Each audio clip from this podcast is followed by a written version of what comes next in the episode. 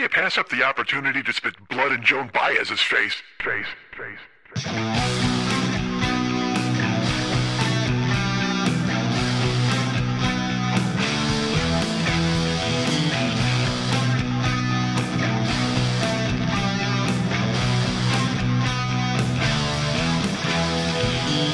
read Huckleberry Finn. I think I earned the right to go on the internet and see a guy get a chainsaw in the face. Dude, my dad was drunk and my mom was dealing with it. Guess what? I get raised by Cookie Monster. My cock looks like it's been in a hockey fleet. Time my stupidity. It's at the speed of goddamn light. I got a bunch of blocks.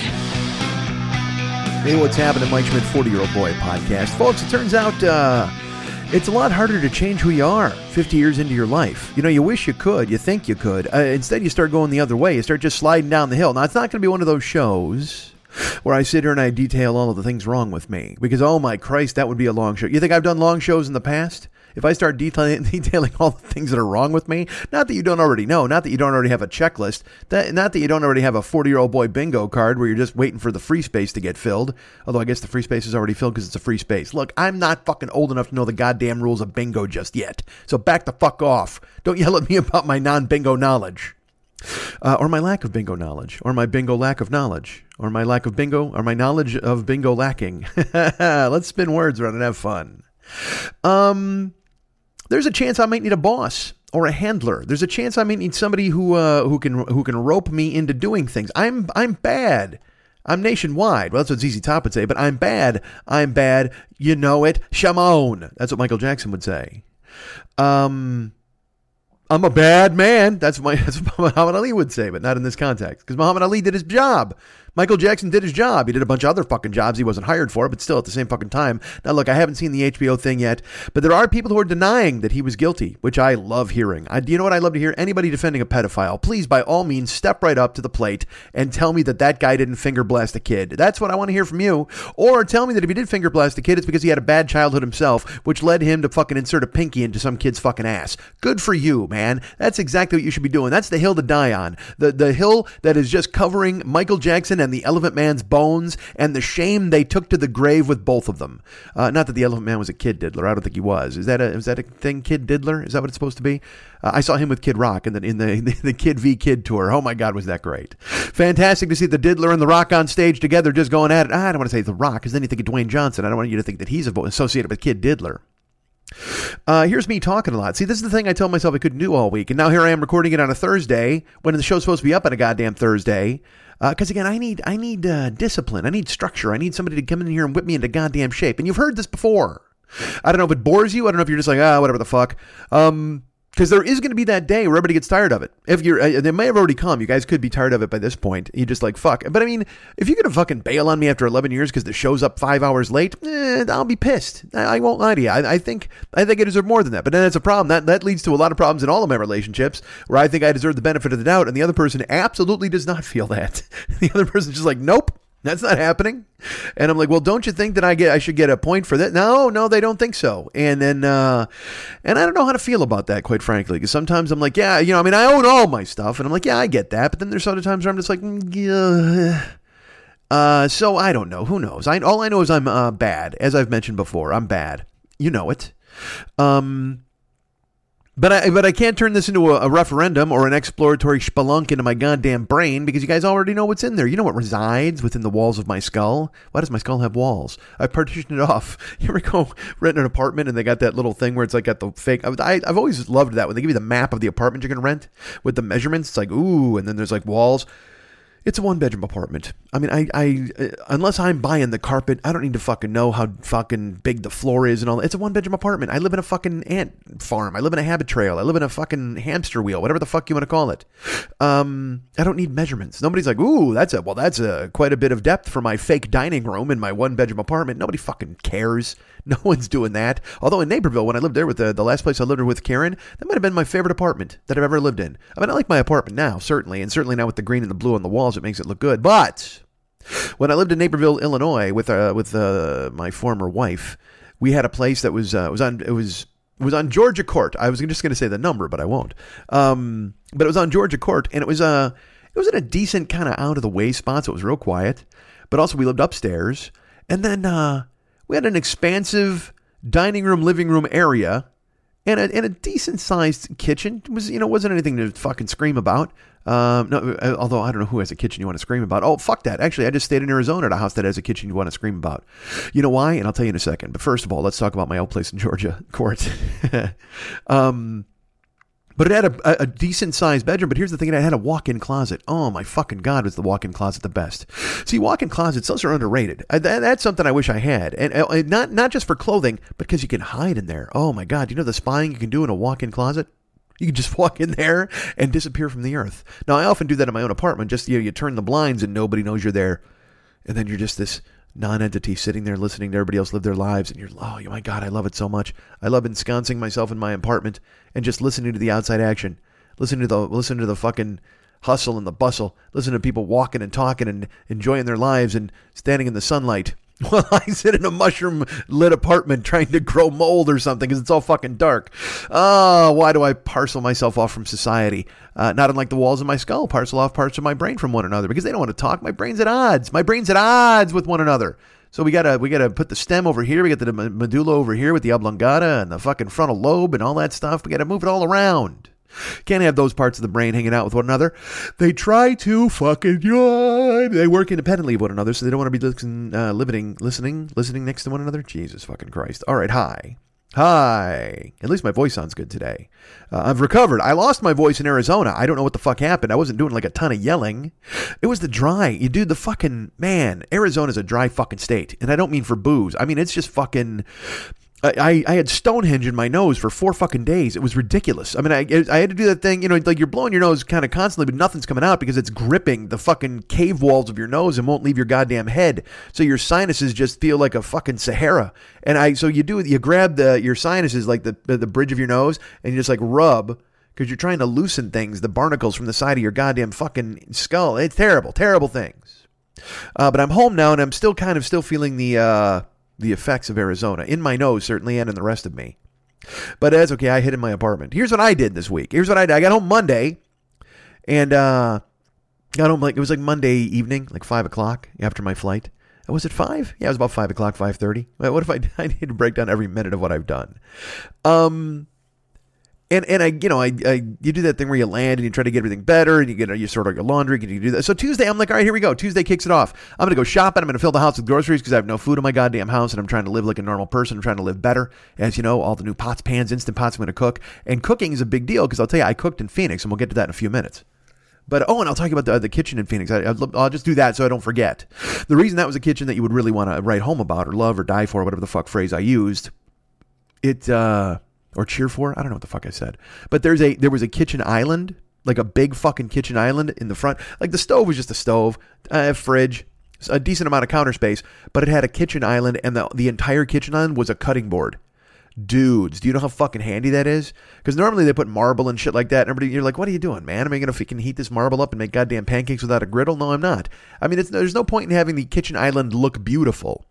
Having it should be functional. So when it was a giant cutting board, so then I'm there and I'm chopping cucumbers while somebody else is chopping, slicing salmon and shit. Like, dude, it was fucking awesome to have. It was a 4-man workstation on one giant cutting board. Because I mean, at my house right now, I have a freestanding cutting board that I can pull out whenever I need it. But also, there's a cutting board that tucks into the cabinet.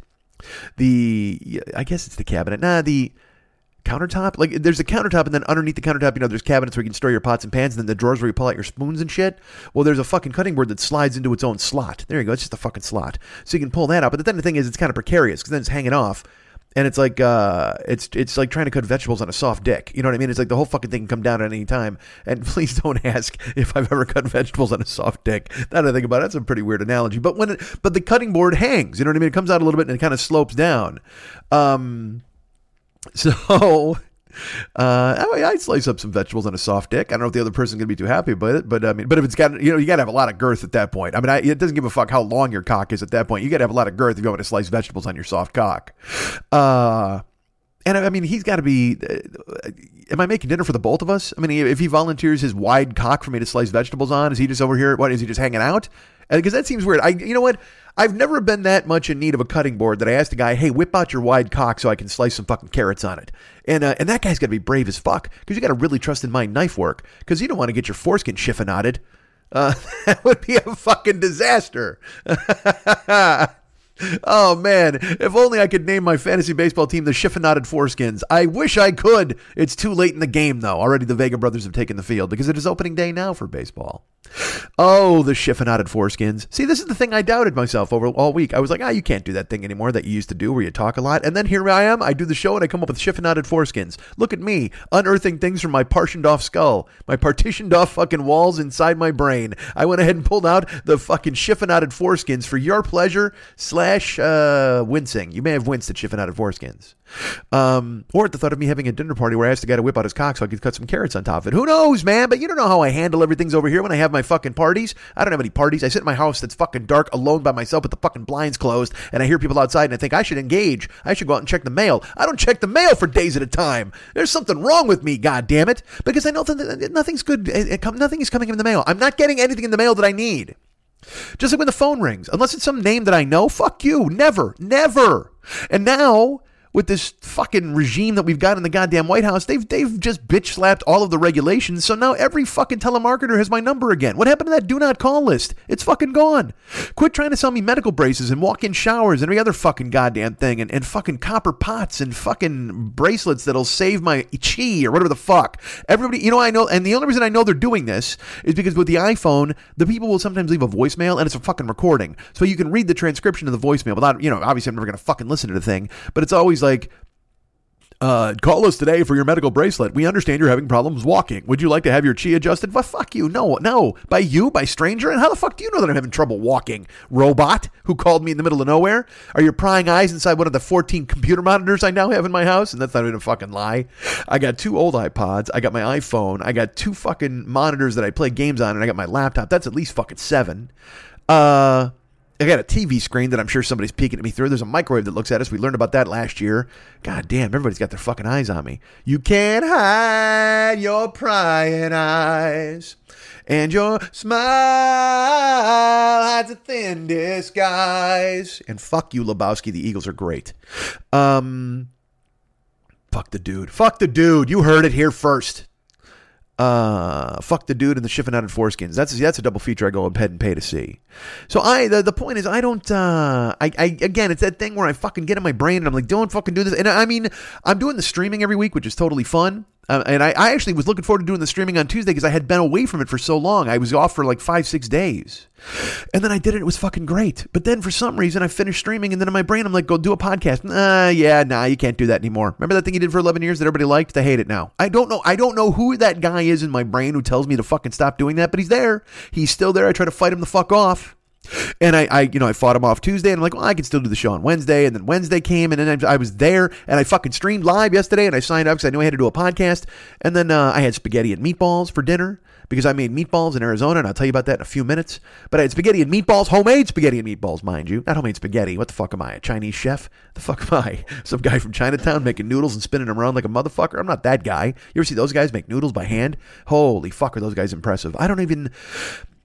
Like literally, you see the guy, he's probably like a 35-year-old guy, and he's in the window, and he's making fucking noodles. So you're like, this has been handed down from generation to fucking generation. Guys who make noodles by hand. And I don't know who has the patience, who has the wherewithal. I don't know anybody who would, because in my brain, I think, man, wouldn't it be cool to make sushi at home?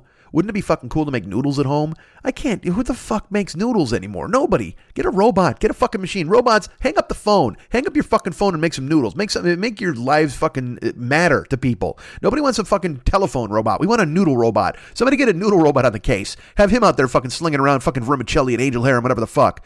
Dude, if I had a rigatoni robot, holy fuck. Are you kidding me? I would program it all day. I wouldn't even need it. I would have it just make piles of rigatoni that I could give to the homeless. And they'll have to find their own hot water, which if you've ever run into the homeless, is a problem all the way around. Perhaps I should make a hot water robot for the homeless and keep the rigatoni for me at my house. Dude. The homeless need hot water. Folks, do me a favor. Get the homeless some hot water. Let's start a drive right now. Let's just give the homeless hot water. Even if it's a hot day and they're in the street corner and I have a cold bottle of water, I often think to myself, wouldn't you do better? I know you'll stay hydrated at this point, but wouldn't you feel a lot better if I give you a bucket of hot water to dump over your head and just clean off the homeless grime? Don't you want to just clean off the streets? And I'm not talking about the band. Don't you want to just wash the streets right out of your fucking hair? Don't you want to wash this exhaust fume right out of your goddamn army jacket? You never served. You didn't serve, goddammit. If you did, I know that our high-quality Veterans Administration would take care of you, and there are many hospitals and centers where they go ahead and take care of the vets. Don't they do that? Didn't I hear that sort of thing? Again, I don't know. This fucking regime is on the backslide, man. They fucking take care of the vets like they take care of the fucking phone robots. They're out there fucking doing their job, and the vets aren't getting theirs done. Again, you know what? Get that. Get homeless guys teamed up with fucking robots to give them showers. Oh, fucking hot water robots, shower robots, or Veterans Administration robots. Although if you got fucking PTSD and you walk in there and fucking Rosie the robot rolls up on you and is like, hey man, let me see your balls to make sure you're healthy, you're gonna fucking spin kick that goddamn thing. I know I would, and I'm not even a vet. I don't even have fucking Iraqis running through my memories or goddamn Vietnam guys in their tunnels digging through my fucking brain as I try to sleep at goddamn night. But I can tell you this, just as a normal guy who's functioned in a regular world, quote unquote, I can tell you that right now, if a robot came up to me and said, show me your balls, I'd run screaming out the door. I don't trust it. Because, you know, we've seen enough stories where Skynet becomes active. And I, with my luck, I guarantee you Skynet would become self-aware with a handful of my balls and then just either squeeze them or just rip them right the fuck off my body. And we can't have that. Fuck that, man. I can't have a chiffonaded foreskin and torn off balls. Jesus Christ. My cock sounds like a war zone. All right. So I came home Tuesday. I was full of vim and vigor. Vim and or vigor. No, fuck that. I was full of both. I had them both going on Monday. And then Tuesday, I'm like, I'm going to go shopping. I got to make a shopping list. I've got the beautiful Ann, our friend of the show, gave me a keto cookbook for Christmas. And I was going to pull a recipe out of that and make that this week. So I had something to eat and then some leftovers. Because right now in my house, I got like 4 cans of tuna. I got 2 envelopes of tuna. Because listeners often will mail me fish. Sometimes, yeah, I got to tell you, when you get a parcel filled with mackerel, oh, is that delicious? I'll tell you what, you just open that up. Still flopping. Somebody mailed me a fish. It's like in Red Dead when you got to mail that guy a fish. People are mailing me fish just because they're my fans and friends. Listeners and close bosom buddies are going ahead and packing up a bluegill and sending it my way for me to fillet and eat. No, I bought those envelopes of tuna. You ever see those at the store? They got the cans of tuna. But now they get the envelopes of tuna. But here, I made a mistake because they have the flavored ones. They got like lemon pepper tuna, and then they got fucking, what's the other one? Lemon pepper tuna, and then they have like deli tuna, ranch tuna, barbecue tuna. Don't get the fucking flavors. That barbecue tuna is disgusting. It's just a fucking mess. Because again, it's cold. It's tuna in a cabinet. Fucking cabinet tuna with a barbecue chaser. Fuck all that, man. Just give me tuna.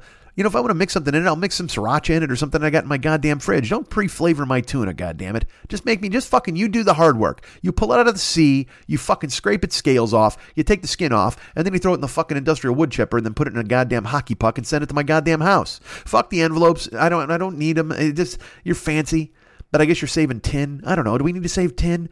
Is this the Road Warrior? Is Lord Humongous demanding that we save tin to try to pay tribute? I don't fucking know. But I got this fucking tuna lurking in my goddamn cabinet now. And I ate the barbecue one and I ate a ranch one. And I hated them both. But I'm making myself eat them because I bought them. And I can't just fucking throw them away, right? You can't be the person who wastes. That's what a poor person feels in their brain. That's to me, that's privilege. When you can just bite something and go, this is fucking gross, and throw it out. Geez, without making that face and going, well, you spent $4 on this. And then choking it down your gullet and fucking regretting it for a goddamn 5-hour period, like Noosa yogurt, which I did on the stream the other day. I don't want to get into that. Yeah, I'll tell you, fuck that. I'm a Chobani guy. You know me. I'm a Chobani guy. I'm a Fage guy. But the other day for the live stream, I wound up. Everybody was telling me to get Noosa on Twitch. They're like, get Noosa. Noosa yogurt's the best. And I might say everybody's like 3 people, but they're all like our buddy Ruben and other people. Like Noosa, get Noosa. Oh my God, Noosa is the greatest yogurt of all time. And I go to the store and I see Noosa on the shelf. But the thing is, Chobani is usually 10 for $10. Faye, 10 for $10. Now that is no swipe at their quality. It's an amazing deal to get 10 for $10 because those are both good yogurts, both very good yogurts. I don't like Oikos, too sweet. I don't like store brand. And I want Faye and Chobani, but I saw Noosa, and also there's this new fucking Siggy's. Have you seen this? Siggy's is a contender. But the problem is like Noosa is $4. Or whatever the fuck, and Siggy's is the same.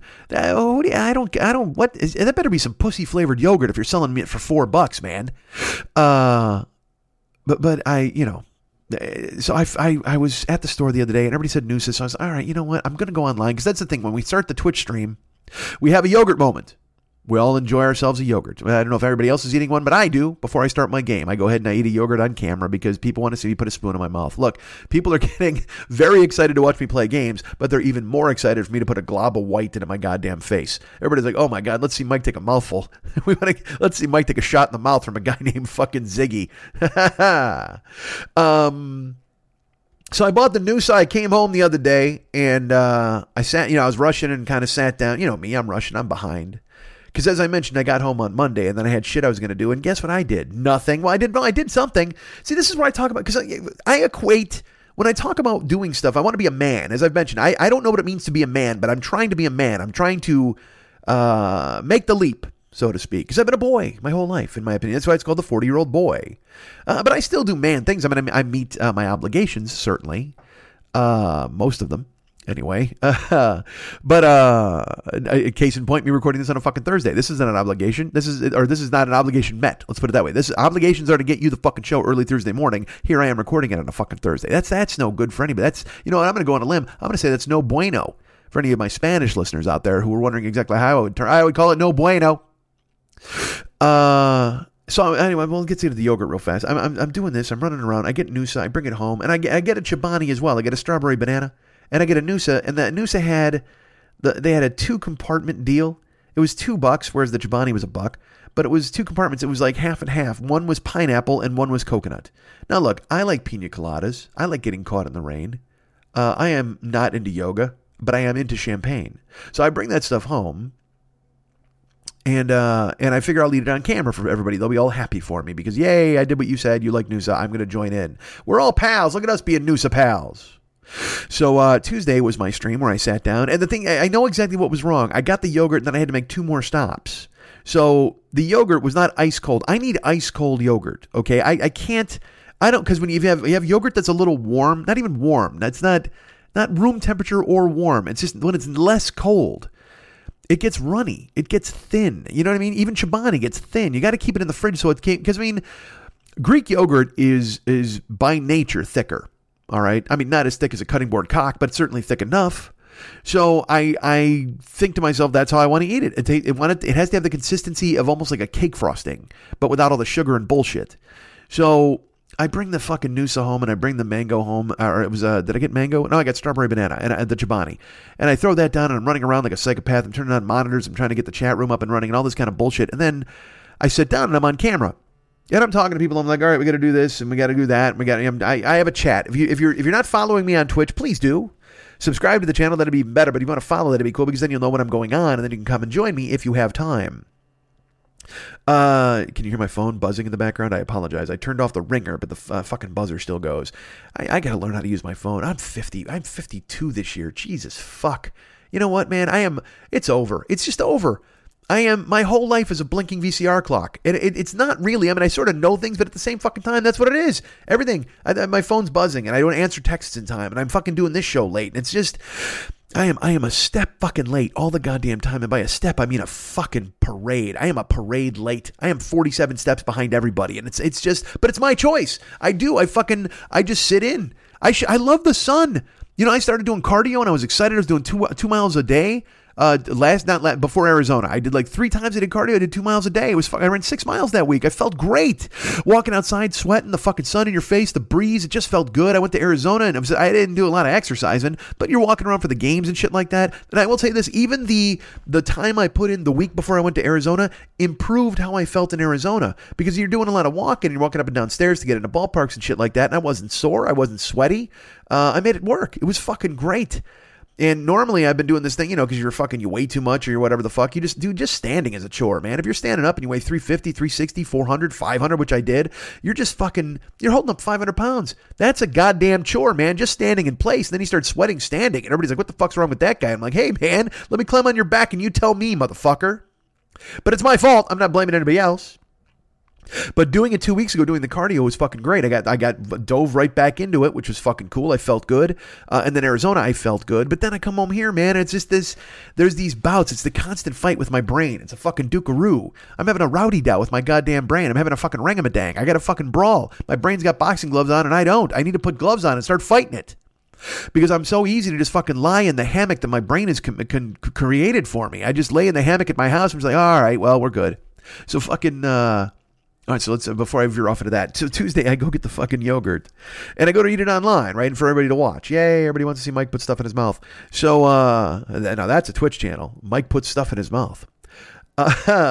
So I do the fucking thing where I open, I open the strawberry banana first, and it's thin. I know then I've let it get too warm, too room temperature-y. So I spin it around, and you can tell when, because normally when I'm spinning it, the spoon can maybe, it has some resistance to it, but this time it's just fucking rolling through like I'm stirring soup, and I'm fucking like, oh man, because I don't like eating thin fucking yogurt. If I'm going to do that, I'll just drink milk. That's all thin yogurt is, milk with chunks of shit in it. And I don't want milk with chunks of shit in it unless it's cereal. Oh my God, if I had milk with chunks of cereal, then I'm on board. God, I used to love cereal. I loved cereal with milk. I could eat a box of Fruity Pebbles in a day, every day. A box of Cocoa Pebbles, like 4 Pop Tarts and a box of fucking Fruity Pebbles was my breakfast. That's why you have trouble standing still without sweating. You're eating a box of Fruity Pebbles and 4 Pop Tarts? Holy fuck. Now, of course, I had to buy like 2 boxes of Pop-Tarts because, 2 boxes of cereal, that's 2 days, whatever the fuck, you don't care. Nobody cares about my fat math. So yeah, but chunks of cereal with fucking milk, that's on board. But anything else chunky in milk, oh, dude, you know what I saw the other day on fucking the internet? It made me, I was furious. I was fucking furious. I don't ever get this way, but I was. This dude poured a bunch of Oreos in a bowl and then poured like a quart of milk over it. And then smashed it up with a fork and called it Oreo rice because it was black and white. It looked like rice. By the time he was finished smashing it, it looked like rice. He basically, you mash potatoes with your fork, you ever smash them? And it essentially works like a mini ricer where stuff comes through because it comes through the tines, coming like leaning in the sheaves and coming through the tines. Those famous gospel songs, coming in the tines. But this dude just smashed soggy Oreos into milk and called it Oreo rice. And I wanted to fight him. Like, I want to find that fucking... Because I'll tell you this. Here's another thing. We're going to have a fight here, you and I, I'm sure. Oreos and milk work. When I could drink milk, I would totally drink milk with Oreos. Yes. But I would drink milk with Oreos. You do not dunk Oreos into milk. Because then you are just leaving Oreo silt on top of your milk. As if it were some sort of milky lake, and now you're going to fucking drink that. It's just getting warm as you dunk cookies into it, and then what are you going to do? You're going to dunk fucking 10 cookies, 10 Oreos into a glass of milk, and then what? Drink that room temperature milk at the end with a bunch of fucking silt at the top? Oh, fucking chocolate crumbs, an oil slick of goddamn creamery fucking shortening? Get the fuck out of here with your dunking Oreos. Not a fan. Absolutely not. Never was, even as a kid. Even as a fucking kid. And look, when I was a kid, yes, I would pull apart the cookies and I would lick out the cream. I would do all that and I could do that. But now I'm a self-contained unit. I can put an Oreo in my mouth, split it with my tongue, lick the cream out and put the fucking wafers back together. I got a talented goddamn tongue, baby. Don't kid yourself. Cookies or anything else. Watch it in action. You'll freak the fuck out. Cherry stems and cookies. I will fucking blow your mind. All right. So, and anything else you want to line up in front of me. But no dunking, man. You can't. And also, I have a giant mouth, so putting a whole fucking Oreo in there and moving it around, that's not a problem. I understand other people have small mouths, so they're like, yeah, I got to bite my Oreos. Fuck biting. I'm not a one-bite guy. I am a one-bite guy. I'm not a biting guy. I mean, I'll bite. Well, I'm a biting guy in other areas, but I'm not a biting fucking one. You can't. Nobody bites a cookie. You can't bite a fucking cookie. Who the fuck bites a cookie? Throw a whole cookie in your mouth and chew it up. But it's because I have a giant goddamn mouth. But Oreo dunking, man, fuck that. Just because the milk afterwards, you got to dump it in the sink. You can't drink that fucking milk. I mean, I guess if you're getting your cookie a little soft, and also like people, they freeze Snickers bars and all that shit. I don't get it. But I mean, I freeze Thin Mints. I get that. I got peccadillos like anybody else. But dunking shit into milk and then drinking the milk later? Fuck that, dude. No way. So when you pour milk all over goddamn Oreos and you smush them the fuck up, now that's just a goddamn food rape. I don't know what the fuck you were thinking, why that was a good idea. Like whoever, because also he had like 10 cookies or 15 cookies in there. So now you got to eat that like a bowl of cereal, which I guess sort of makes sense to a certain extent, but didn't Oreos make fucking cereal? So why don't you just buy the Oreo goddamn cereal and pour milk on that and eat that fucking thing? Because that cream in the middle of the Oreos is just a goddamn shortening mix that you're just fucking getting mixed up in the milk. So then it makes it thicker and sludgier and the fucking chocolate just doesn't fucking work the way it should when it's in the goddamn milk like that. Oh, fuck you. I hated it. I wanted to fight the fucking guy. Furious. And look, I have a lot of opinions about food and a lot of opinions on how you should eat your food, but go ahead and do whatever makes you happy. But if you do ever in front of me put together a bowl of Oreo rice, I will fucking kick it out of your hand, beat you to death, let it land on your chest, and I will cross your hands over it dead style and put you in your coffin so you're buried with it so nobody ever knows that you made that mistake. And we'll go close fucking coffin. You better believe it by the time I'm finished with you. That bowl goes into the air, wham, bam, fucking 3-piece and a soda, throw you in a fucking box, and the goddamn thing lands on your chest. Closed box, buried in the ground, never to be thought of again. Oreo fucking rice. Jesus. God, what is wrong with you people? What is wrong with anybody who would even consider that? I don't, again, the dunking cookies. I don't get that. People who dunk shit into anything. Now look, if you want to dunk your fries into a Frosty, now we're fucking talking, baby. That's what you should be dunking. A salty into a sweet. Combine a savory into a fucking sweet. There you go. Now you're mixing things up. But a milk is just fucking neutral. It's not savory or sweet. It's not, I hope not anyway. If you had savory milk, holy fuck, Jesus. That seems like it would come out of a fucking spicy cow. Fuck a spicy cow giving me savory milk. No, thank you. I want a milk. Milk is close to cream and then ice cream and half. It's in that family. But the milk is the neutral part of that. And you start putting cookies in there and you make sugary milk. And I know you're thinking, fuck you, Mikey, you did fucking cereal and you had sugary fucking liquid milk or whatever the fuck, Cocoa Pebbles milk. Yes, I did. Well, that's because that's what grown people do. That's what human beings do. Nobody dunks cookies into fucking milk and likes it. Nobody. I mean, you pretend you do because you were taught it as a kid, but I'm here to tell you right now that you've been bamboozled. You've been fooled. This is a hill I will die on. A lot of hills to die on in this show. Why is my nose stuffed? All right, so. Did you like that? It was a little Westerberg for you. A little fucking Black Diamond from The Replacements. Remember, what was that, by year four? I think it was year four. No, year five. That's when we had the drumsticks and the sniff. Hey, so I buy the Noosa. I come home. I put it all together. And I get on camera and I'm spinning that Chobani and I can see how thin it is. And so now here's what I do. This is my mistake. I will admit this is my problem. This is my fault. When I saw how thin the yogurt was, in my mind, I can't tell people online. Because like I just said, along with the lines of eating the thing that you don't like. The luxury of biting something and going, this is gross and throwing it out. I don't have that because I still have a poor person's brain in that, well, you spent money on this. Like I talked about with all the tuna at the fucking envelopes and the hockey pucks and shit like that. If it's in a can, great. But right now I have 4 envelopes in there. I've got one original recipe, but I'm talking deli recipe tuna. But then I've got like a lemon pepper tuna. I think I have one more barbecue tuna and a ranch tuna. I can't fucking eat that. I can't. But it's in the cabinet. So right now, that's what I said. Instead of, I wanted to have food to go when I went to go shopping to fill my house with food. But because right now I got like 4 hockey pucks of tuna. I got 3 envelopes of tuna. I got some oatmeal, and that's it. That's all I got in my fucking house to eat. You know what I got in the door? Ooh, this is good. You know what I had for lunch the other day? Not the other day, like 2 weeks ago, maybe a month ago. I never had this. It was I took 2 hard-boiled eggs, and I chopped them up, and I threw a can of tuna on top of them, and then I threw some pickled beets into the mix, and then I mixed that up, and I ate it. Oh, it was delicious. It was damn good. That's a protein-laden meal right there with no carbs. That's keto, I think. But I chewed it up and it was good stuff. I like pickled beets. Pickled beets add a little piquancy, if you will. I like a little piquancy. That's like I said, if you don't want savory milk, but you want piquant beets. So I've got that tuna in the cabinet. I wanted to go and shop for stuff. Oh, fuck it. You talk about yogurt. Why are you getting all deviated and fucking thrown off the path? So I spin that yogurt and I know it's too thin, but that was the point I was going to make. The privilege of having that tuna in the cabinet, I have to eat it. If you're a rich person, you can throw shit away that you don't like. And as a grown up now by myself in my house, I can make those decisions. But also there's a poor little kid inside of me who's just like, man, you can't throw away that tuna. You paid for that tuna. You got to eat that fucking tuna. Even if it provides you sustenance for one day, it's disgusting sustenance, but it keeps you alive for one more day because you spent $2 on that. You can't fucking dream of throwing that away.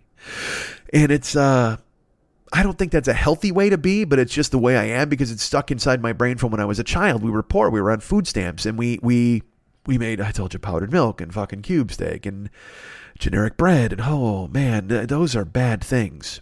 Those are bad things. Nobody wants to eat those things. And I keep thinking I have the terror that eventually I'm going to backslide into doing that again.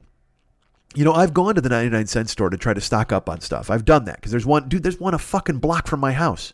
So I've gone into the 99-cent store and I will never buy food in the 99-cent store. I can't. I don't need a fucking hamburger helper from Indonesia. I just don't fucking need it. I don't need to save 18 cents. I mean, we all do. Everyone, I guess, needs to save 18 cents.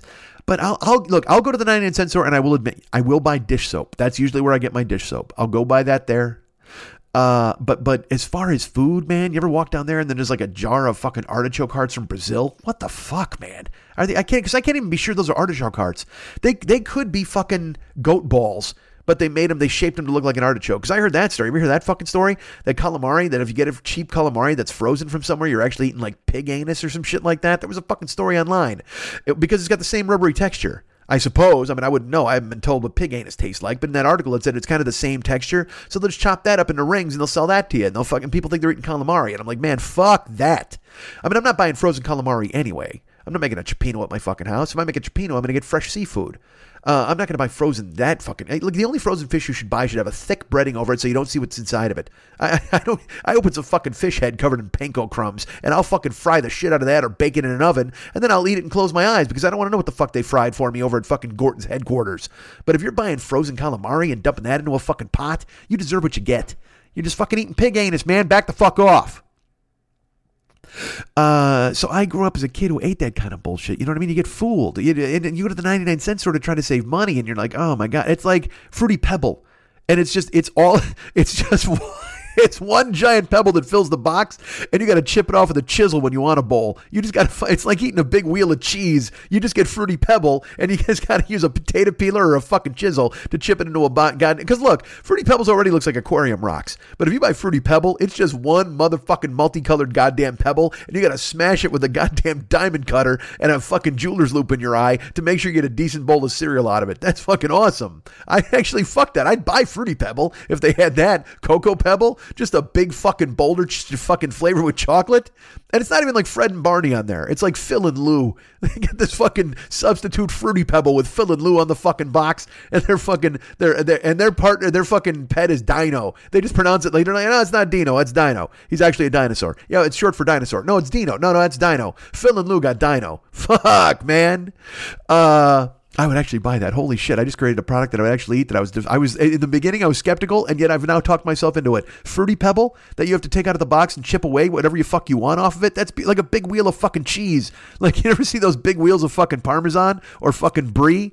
That's a big wheel of fucking Fruity Pebble right there. You just chip off what the fuck you want. Just get a cheese slicer and strip it off in ribbons. Oh, that's what I want. I want ribbons of Fruity Pebble for breakfast. Let me knock that down with some fucking thick milk. Oh, you fuckers. How dare you? Why would you eat any of that garbage? Fucking thick milk with chunks floating in it and Oreo rice and fucking ribbons of Fruity Pebble. Oh, what a part of a balanced breakfast. Along with a grapefruit. You ever see those commercials? When I was a kid, they'd have these cereal commercials for like the sugariest shit in the world. Honeycombs actually, it literally came with a diabetic packet of insulin inside of it so you could eat it. And it's like, all right, well, I can fucking handle this. But then it would be like, they would have the commercial like Honeycombs big. Yeah, yeah, yeah. It's not small. No, no, no. And then they'd be at the Honeycomb hideout in the backyard. And then they'd be like, part of a balanced breakfast. And it would have fucking a bowl of honeycombs with 2 pieces of toast, a glass of orange juice, and a fucking grapefruit. Who the fuck, what kid is ever knocking down half a goddamn grapefruit for fucking breakfast? I don't know. I know adults do it because I've seen it in movies and shit like that, which I don't understand. Look, we've all had grapefruit. And I guess people sprinkle sugar on it to make it fit and taste better. And I like grapefruit flavor. And I don't even mind grapefruit in salads. I've started having that when growing up. Karen made a fucking fennel grapefruit fucking salad that was badass one day. I loved it. But eating a whole fucking grapefruit or whatever the fuck for breakfast when you're eating sugary cereal. Look, let me ask you this. All right. You ever brush your teeth after drinking orange juice? Holy fuck. Or actually, let me just switch that around. You ever drink orange juice after brushing your teeth? Nobody brushes. Nobody has a glass of orange juice and goes, I got to brush my teeth. Maybe on accident. But if you've ever brushed your teeth and then thought and then had a glass of orange juice, didn't even think about it, and your mouth becomes a fucking Vietnam of your own making. Holy fuck. It just feels like a crossfire. All of a sudden, because you got a minty, kind of a fucking buzzing. I use a cinnamony close-up. So I mean, in my mouth, it's kind of a buzzy cinnamon taste. And then you drink the fucking orange juice, and all of a sudden, it's just Rosemary's Baby in your mouth. You want to fucking spit it out. You want to project out. Vomit. Everything that's fucking happened, every bad thing that ever happened in your life in the last 10 years is in your mouth at that point. You got a mouthful of toothpaste, you brush it up, and then you drink an orange juice. Holy fuck, do you just want to cry? You just want to lie down and go, yeah, fuck this, man. I'm all the choices I've made in adulthood are bad. Right now, leading up to this, this is the penultimate moment of my horrible fucking adulthood. I've ruined everything, for fuck's sake. The only thing I could have done worse is if I was a child and I ate half a fucking grapefruit with a bowl of Fruity fucking Pebbles. That's not working. So if you brush your fucking teeth and then you drink a glass of orange juice, imagine Imagine eating half a grapefruit and then drinking milk. Oh, dude. Sweet cereal with thick milk and then you eat a fucking bowl of grapefruit? That's not a balanced breakfast. That's a fucking prison sentence. That should be everybody's last meal. Fuck these guys who go, well, you know what? Could I have a burrito and then fucking 4 pounds of shrimp and a goddamn chocolate cake? No, fuck you, buddy. Bowl of Fruity Pebbles, half a grapefruit, and then we're going to brush your teeth and pour orange juice in your mouth. You know what? We don't even need the fucking electric chair at that point. If you're going to get shot by a firing squad or hung from a fucking goddamn noose, fuck all that. That's out the window. We're just going to go ahead and brush your teeth and have you drink a gallon of orange juice. You'll be dead by the end of the experience. That's fine. It's the humane way to put these guys down. Fuck lethal injection. Unless you want to lethally inject fucking Crest into their mouth and then a fucking gallon of Minute Maid. Finished. Guy's head'll fucking explode. There you go. I solved your problem. No more Zyklon B or whatever the fuck they inject in these motherfuckers. No more wasting bullets and firing squads. No more pulling the lever and nobody's got to think about being the executioner. You force the guy to fucking brush his teeth and then you just pour a gallon of Minute Maid down his throat and that guy's fucking dead. Throw him in the box, bowl of Oreo rice on his chest, close it, put him in the ground. We forget about him forever too. Fuck that, baby. If we got to keep the death penalty, I've just rearranged it so it's more humane. It's just more humane. I go the other way. That could not be less humane. If you fucking make somebody brush their teeth and drink a gallon of orange juice, I would much rather be lethally injected. Please do me a favor. Bring the poison. Bring Freddy Krueger with the fucking 5-finger needles and have him bury him into my goddamn veins because I am not about to brush my fucking teeth and drink a goddamn gallon of orange juice. Woo, baby, look at me running downhill. I used to think I was bad at this. That was like a couple hours ago. All week I thought I was bad at podcasting and then I stepped back up to the goddamn microphone and I can't shut the fuck up. Look at me just talking. Wee, the fucking shackles are off. My brain has let me go ahead and run free. Yay. All right. All right. Let's breathe. Let's take a breath here. It feels like a good spot to take a breath. There's a lot of outrage about cereal and yogurt. So I come home, man, and I bring over this. I bring this fucking... I bring this fucking Noosa yogurt with the Chobani. I'm spinning the Chobani and I can see that it's thin and I know it's not going to be good. So what I do, like I said, like I did with that fucking tin the envelope of fucking barbecue tuna. I just eat it because I figured, well, we'll just power through this fucking shit. Who cares? I've had worse shit in my mouth. So it's thin and I could have probably drank it out of the yogurt cup. That's another thing I don't like is, if I scoop up yogurt and it's dripping off of my spoon, that's too thin. That is not a yogurt I want to consume. And yet, because I was on camera for everybody and we have a yogurt moment. And that's right. I'm blaming everybody in the Twitch stream, especially you, Derek. Anybody who's watching me, I feel like I got to go through with my stupid plan. And my stupid plan was, of course, to choke down some fucking yogurt for a yogurt moment for these fine people. And I'm like, all right, well, let's share a yogurt moment with everybody. But, again, as I mentioned, I had been out of town, so I didn't fill my house with any sort of groceries. So I only had one yogurt in the fridge, which was a raspberry Fage, and I like to eat two yogurts on camera. Oh, and also I should tell you this. I grabbed a banana. I grabbed bananas. Not a banana. I grabbed a bunch of bananas. I didn't grab a Lucy. They have Lucy bananas there, but I figured, yeah, I'm going to get a bunch because I'm going to eat these over the week. So I grabbed a bunch of bananas and the two yogurts. I sit down. The yogurts are too thin. And the bananas, by the way, were a little green. So green, in fact, that when I held it up there's a green screen behind me when I use Twitch, and you could see through the banana. So you knew how much green was on the skin. But I figured, well, you know what? I can choke this down. What the hell? Again, like I have a cast iron stomach. I'm a grown man. I can put this away. Particularly being on television, people need to see me eat a banana slowly. So I sit down, I'm spinning the Chobani, and I can see that it's weak and thin, but yet I go, you know what, I can handle this. I've done this before. So I'm talking to people on the stream, and I'm eating the Chobani, and it's not working for me at all. I love strawberry banana now. I've come around. As a kid, I liked strawberry banana, and then for years, I was like, strawberry banana yogurt's for fucking dullards, man. I'm going to go fucking expansive. I want Madagascar vanilla and bullshit like that. And I've come back around to Old Home Week, and I like a strawberry banana. Look, I don't buy a ton of strawberry banana. When I buy a bunch of yogurts, it's a mango. Here's what I like. Now that you asked, thanks for asking. Mango. I like a pineapple. I like a cherry pomegranate.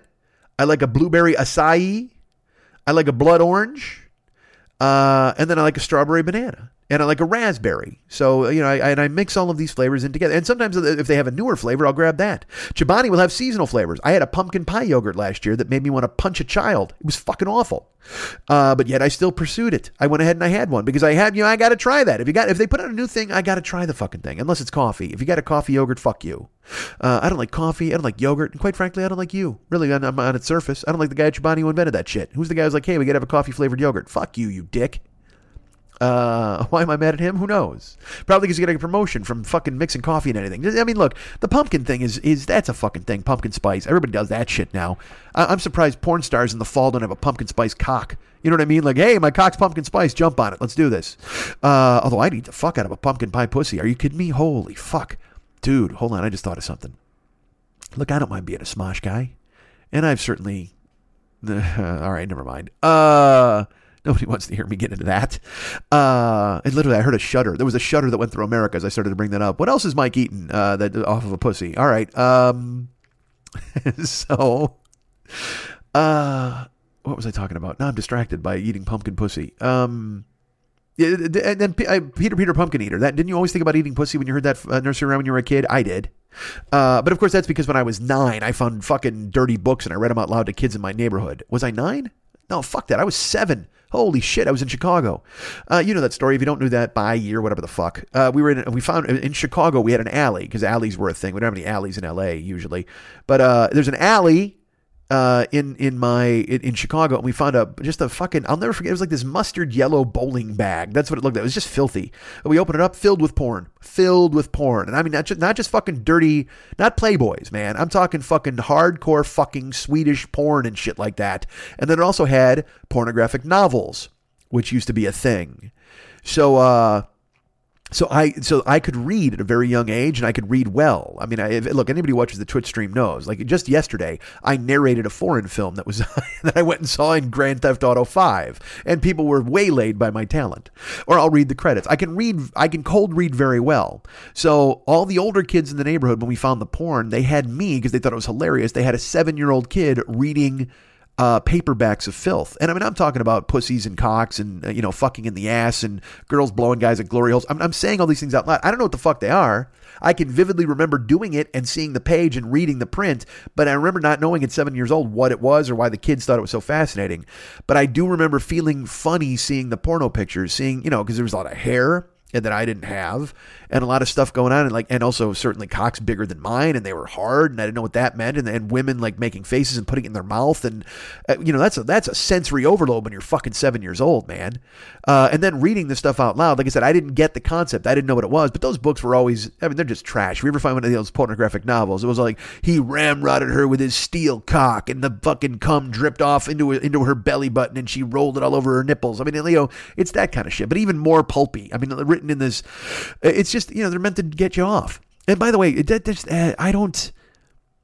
you know what? I guess I do get it, because I was gonna say I don't get that because pictures would get you off. But I mean, if you could read intense stuff about a guy fucking 4 girls or 4 guys, whatever the fuck you like, then maybe that works for you. Because I mean, I read Penthouse forum letters and jerked off to those. I mean, I had literally 15 pages away, there was a naked woman with split pink. I could have looked at that. I'm sure I looked at that to get hard, but then I'd read the fucking Penthouse forum stuff and run off a batch thinking about some guy fucking 2 girls in a classroom. I'm like, all right, let's do this, baby. Not when I was 7, though. At 7 years old, I was just reading shit, so I didn't know what the fuck it meant. How the fuck did I spiral off into this goddamn nonsense? Why did I fucking show up here? I was talking about yogurt.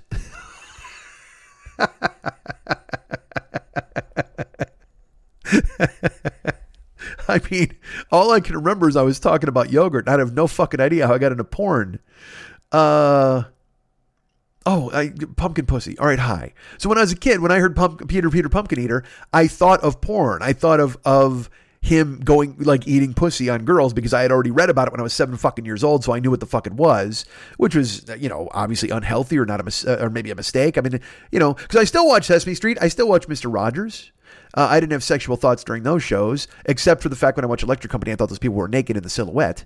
But Peter, Pumpkin Eater, to me, that's just a blatant fucking analogy for pussy eating, right? That's all it is. So are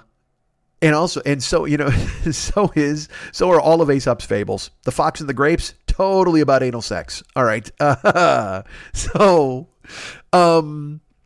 So I got this yogurt and I'm spinning it up. And so that's the flavors I like. That's what I was telling you about flavors. So I had the flavors that I liked were here, and I'm mixing up the strawberry and the banana together, obviously. And I could have drank the fucking thing, but I'm eating it and it's dripping off my spoon. And so here's the thing. What I do, like I said, I have to eat it because I can't throw it away, because that's just fucking wasteful. But also, if something's bad, I'll just eat it faster. Like, cause I want to get it over with. So it's like I do that at the gym. When we get to third sets, fourth sets, fifth sets of something, I'll try to fucking power through them. And John's just like, you can't. Because what we do is we'll do a bench press exercise where I'm laying on the bench and we start with the weight on my chest. And I have to fucking fire up as fast as I can and then lower it for like 15 seconds, 10 seconds until it gets to my chest. And then fire it up immediately. And then 1, 2, 3, 4, 5, 6, fire 1, 2, and you're still holding the whole weight. So you're doing that with fucking, 175 pounds and you're just fucking throwing that in the air fast, but then you're holding it as you're pulling it down. Dude, your chest will be fucking wired at the end of that. And we do like 4 or 5 sets in addition to other stuff. I'm very strong is the point I'm telling you people. So, by the time you get to the fifth set, I just want it over with. So what I really do it with is my legs, because my legs are fucking, crazy strong. So we'll do fucking quads or we'll do hamstrings and I'll just fucking start ramming through them. And he's like, slow down, slow. Cause I know I'm supposed to go slow, but after the first 3, it's just boring. It's boring to lay on your stomach and do your fucking hamstrings, man. So, by the third set, I'm just trying to blast through them. And he's like, dude, slow. So now I'm learning, and you learn, I've been lifting weights for fucking 6 years with him or 5 years. So I know what I'm supposed to do, but occasionally I will try to blast through it and fucking get it over with. So that's what I tried to do with the yogurt, man. I just tried to hamstring my yogurt and just fucking chug it basically. So I'm just spooning it into my mouth, trying to get rid of it is what I was doing. I could have thrown it away. I could have, but I couldn't. There's part of my brain, the partitioned part that's like, dude, you can't waste this fucking money. And then there's the other part of my brain that's like, this is fucking horrible. And then there's my, what used to be a stomach going, dude, there's not enough room down here for shit you don't like. Why are you eating shit you don't like? But in reality, I do like that. It's just, it wound up in a fucking withered state. Withered state yogurt, by the way, I actually still have them alive in my NCAA tourney. The Withered State Yogurt. That's my favorite nickname. Still in the basketball in the March Madness. Oh, they're taking on Duke. Withered State. They'll be playing Texas Tech tonight. So I powered through the Chobani, and then I got to open the Noosa. Now here's my mistake. If the Chobani was already a tiny bit warmish, room temperature-ish, thin. Well, I don't know the Noosa. I don't know how the Noosa reacts to alternate temperatures. The Noosa seems like something you got to keep refrigerated. Like all yogurts have to be refrigerated, but maybe the Noosa will hold its shape. I don't know. But the Noosa had, like I said, half coconut and half pineapple. Now, you're not supposed to mix the two. You're supposed to consume them separately. So I'm talking, I'm on camera, and I'm mixing up the coconut, and I can see that there's actual little pieces, the shreds of coconut inside there. And I'm mixing that up. So I go ahead, I power through the coconut. I start eating it. And the thing is, it's thin and sour. So basically, it's the food equivalent of Mrs. Grundy from the old Archie comics. I don't know why my brain thought of that, but that's what I got for you. That was thin and sour. And I'm eating it. Because I'm eating the Noosa, I'm on camera with the guys and the ladies, and I'm like, all right, let's fucking do this. They recommended it, and I want to show them that I'm doing what they say, and they like it, and I like it, and let's try it. And I'm powering down this Noosa just to get through it, because I know I hate it. I fucking hate it. And look, I didn't give Noosa a fair chance. It was in my trunk of my car for an hour or whatever the fuck, or half an hour. And then I brought it in the house and it lost all of its Noosa. All right. Like I said on the broadcast that I was eating it. I'm like, this is the thing you guys love? So then I ate the pineapple side, and I love pineapple, man. Pineapple is my favorite flavor. I love citrusy type of flavors, except for fucking grapefruit and milk. Oh, fuck that. But if you give me like mangoes or fucking papayas or pineapple, holy fuck, do I love it. It's so good. So I'm eating this pineapple yogurt, and but the problem is the yogurt part. I mean, the pineapple is just fucking pineapple on the bottom. That's fine. You stir it up, but I'm hoping it can mask whatever the fuck's happening with the Noosa. But the Noosa is too fucking thin. So I'm eating it, and there's the chunks in it. So then the pineapple chunks aren't doing their job. Instead of being pineapple, they're more chunky than pineapple. There's like indiscriminate chunks. So now I'm just eating a sour broth with indiscriminate chunks. Like I'm in a fucking roadside stand in Thailand somewhere eating their chicken blood sausage and their fucking sour soup. I'm like, if I was trying a new cuisine, I would do it. But sitting at my goddamn desk on a camera, I don't want to fucking eat fucking thin sour soup with chunks inside of it. Jesus, fuck. But I'm doing it. Because I'm trying to power through it, and I'm just shoveling it in my mouth now at this point because I just want to get rid of it. Boom, boom, boom, spoon, spoon, spoon, spin, spin, stir, stir, chomp, chomp, swallow, swallow. Oh my God, what's happening? So I fight through it. I do the best I can, and then I finish it. Okay, and then I'm talking to people. Now we were the whole time we were waiting for. I was going to get GTA 5 to install. I was waiting for GTA. I had downloaded it the night before, thinking it would be fine to play, but then unfortunately it was not. It was not. I turned on the game and it said, now installing. And my Tuesday stream, 2.5 hours it took to install the game. That's not even a joke. It took 2.5 hours to install. So I just, I went up hanging out and talking to jokers. Like, I mean, everybody was in this chat room. I talked to them and I ate yogurt and we talked. However, and I love talking to people. So, I mean, I'm going to do a talk stream on there occasionally where it's just not even me playing games, just me talking to people in the goddamn chat room. But the, I mean, it took about maybe just 5 minutes. And also I got to tell you this. I forgot. I'm eating green banana in addition to these yogurts, because I figured that will fight off it, because those are chunks too. And that's, I like a banana flavor, but you know, the flavor of green banana flavor, it's like you're eating lawn clippings, creamy lawn clippings. That's what fucking green banana tastes like. So no, because you know, bananas, there's that sweet spot where they're yellow and you eat them and you're like, oh, this is banana-y. I like banana-y. That's what I want. How do you want your banana to taste? Banana-y. You don't want it to taste like creamy lawn clippings, because that's what happens with the green banana. It's just got that fucking, even that, when you peel it, the peel's a little thicker than it should be. You know what I mean? And then you get that, because when you peel it, it goes, makes that noise, and it releases a little banana evaporate into the air. And you're like, you smell it and it still smells like an outside garden. You're like, oh, that's not good. It's supposed to smell like banana. So in between powering down the Noosa to kick the edge off, I'm eating green banana. So I've already powered down the Strawberry Chobani. I peeled the banana in between, and then I'm eating fucking Noosa and banana, alternating bites and choking it down. And all I'm doing at that point is creating a battle royale in my stomach between underdone banana and overdone yogurt. Yeah, and you would think that you get overdone and underdone, the math would tell you to mix them together, and now you're just right. Now you got a baby bear stomach. But no, you clearly... There is no baby bear stomach involved, man. You think you are because you're going, hey, this is just right. Nope. No, sir. Baby bear stomach. Yeah, that's the name of the show, I think. I think it's going to be Baby Bear Stomach. That's fine. Right? Are you okay with that? There's a lot of things I could name this fucking show, but I'm trying to power through because it's a goddamn Thursday morning. The show is already supposed to be fucking up by now. And also, by the way, I will tell you this. Here's a little peek into the window. You know, I decided there was things I was going to talk about on the show. I was like, all right, well, I could get through it with this maybe, because when I feel that I don't have it, I start to think of things I can talk about, which I usually don't. I've got to none of them. I've gotten to zero of them. As a matter of fact, what are we, an hour in? Jesus Christ. And this is the thing I should refer myself to whenever I think I can't do this anymore. Whenever I talk myself into some weird thing, or I'm like, fuck, you don't do that. You're not, I don't know. Why is my nose stuffed? I don't know what it is. I can't explain it. My nose has still got Stonehenge in it from fucking Arizona. That's why. All right. So green banana and underdone green banana and overdone yogurt. You figure you get baby bear stomach, but no, they just get in there and they just start throwing fucking yogurt hands, man. And there's two yogurts. They double team the banana, but the banana's been chomped into separate pieces. So they surround the yogurt. It's not like one big banana getting fought by a bunch of fucking yogurts. It's just like two yogurts taking on fucking 12 banana slices or whatever the fuck, how many bites I took. And that's a lie. There's no way it takes me 12 bites to eat a fucking banana. I'm a 1-bite cookie, man. You think I'm a 12-bite banana man? New name. Hold on. I gotta write down a time code. Yes, I do. All right. 2-bite banana man. There you go. Fuck that. 12-bite banana man. Jesus Christ, I can't even get it right. At least I'll go back and listen, because that's how I handle things now. I talk in a one take, and then I have to go back and skim through here, like looking for, like taking, you know what? It's like taking the skin off of a soup that's been on the fucking stove for too long. You just gotta skin it off the top. I'm grossing you out with the sniffling, and I apologize. I don't mean to be that guy. But also at the same time, please know, like, my nose isn't running. It's just like my sinuses are packed for some fucking reason. Maybe because I haven't opened a window or a door for 3 days. Jesus fucking Christ, grow up. Except when I go to the gym. I go to the gym and I get outside in the sun and I'm like, this is kind of nice out here. And then I come home and I hide. I take a shower. I stream ends. I eat spaghetti and meatballs and hide from everybody in the world. Come for me. Somebody come get me, please.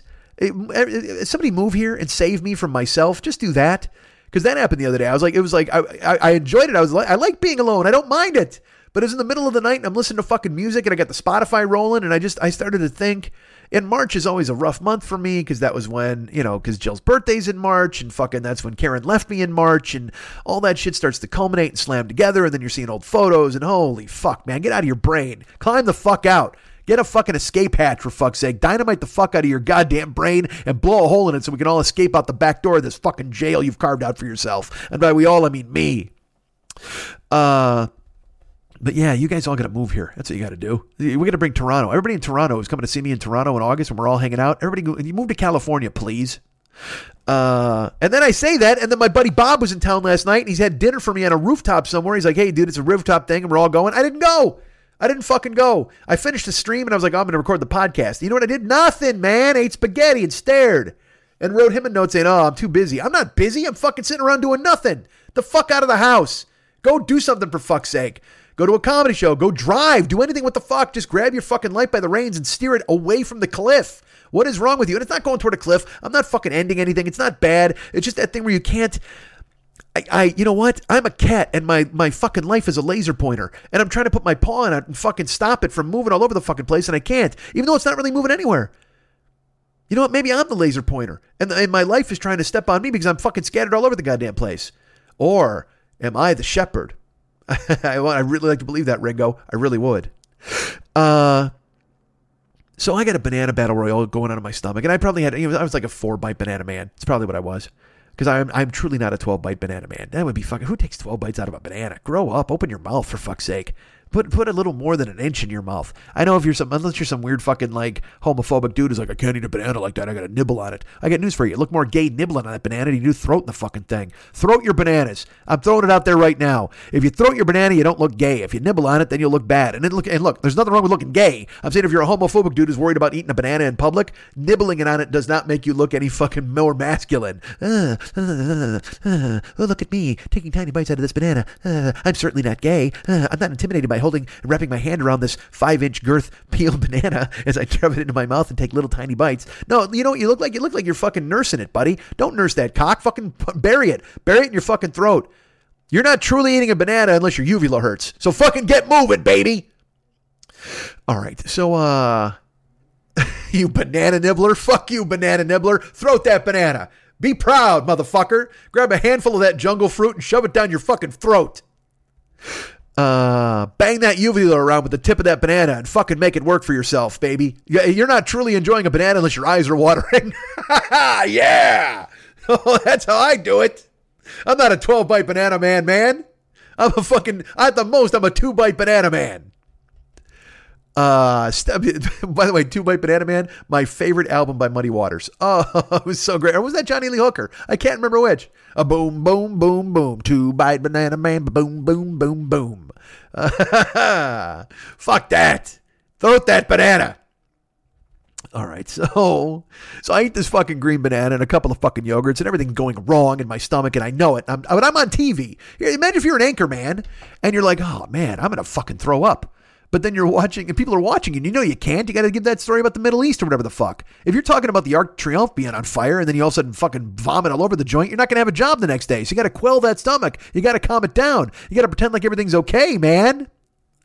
If your stomach's doing backflips, but you're sitting there delivering a goddamn story about a fucking dog that saved somebody from a fire and you throw up, everybody's going to think you don't like dogs and you like fire. Don't root for fire. Quell your stomach on camera, you dick. So that's what I was doing the other day. I got a bad stomach. I got fucking 5 bites of banana going at it with fucking 2 pools of yogurt, having a brawl in what used to be my stomach.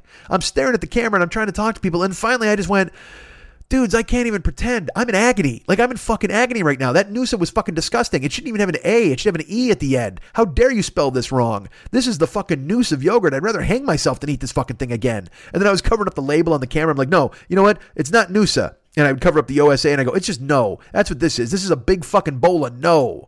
As I was sick. Like I couldn't feel good. And actually my buddy, one of my buddies who I know, he popped into the stream and he's like, you didn't look good. And I'm like, good. I'm glad I didn't look good. Now look, I was doing everything I could in my power to not look good because there's this thing I do when I get sick. And I was doing it on camera for effect, but I used to do it with Karen all the time because it would be like when I told you when I would, one of the most powerful things I would do with Karen is I would sit with her and I would look at her and I'd go, be nice to me. Please be nice to me. And I would put my head like in her breast or on her shoulder and she would stroke my hair and everything would be okay. But she also, when I would be sick, I would pretend to be more sick than I was.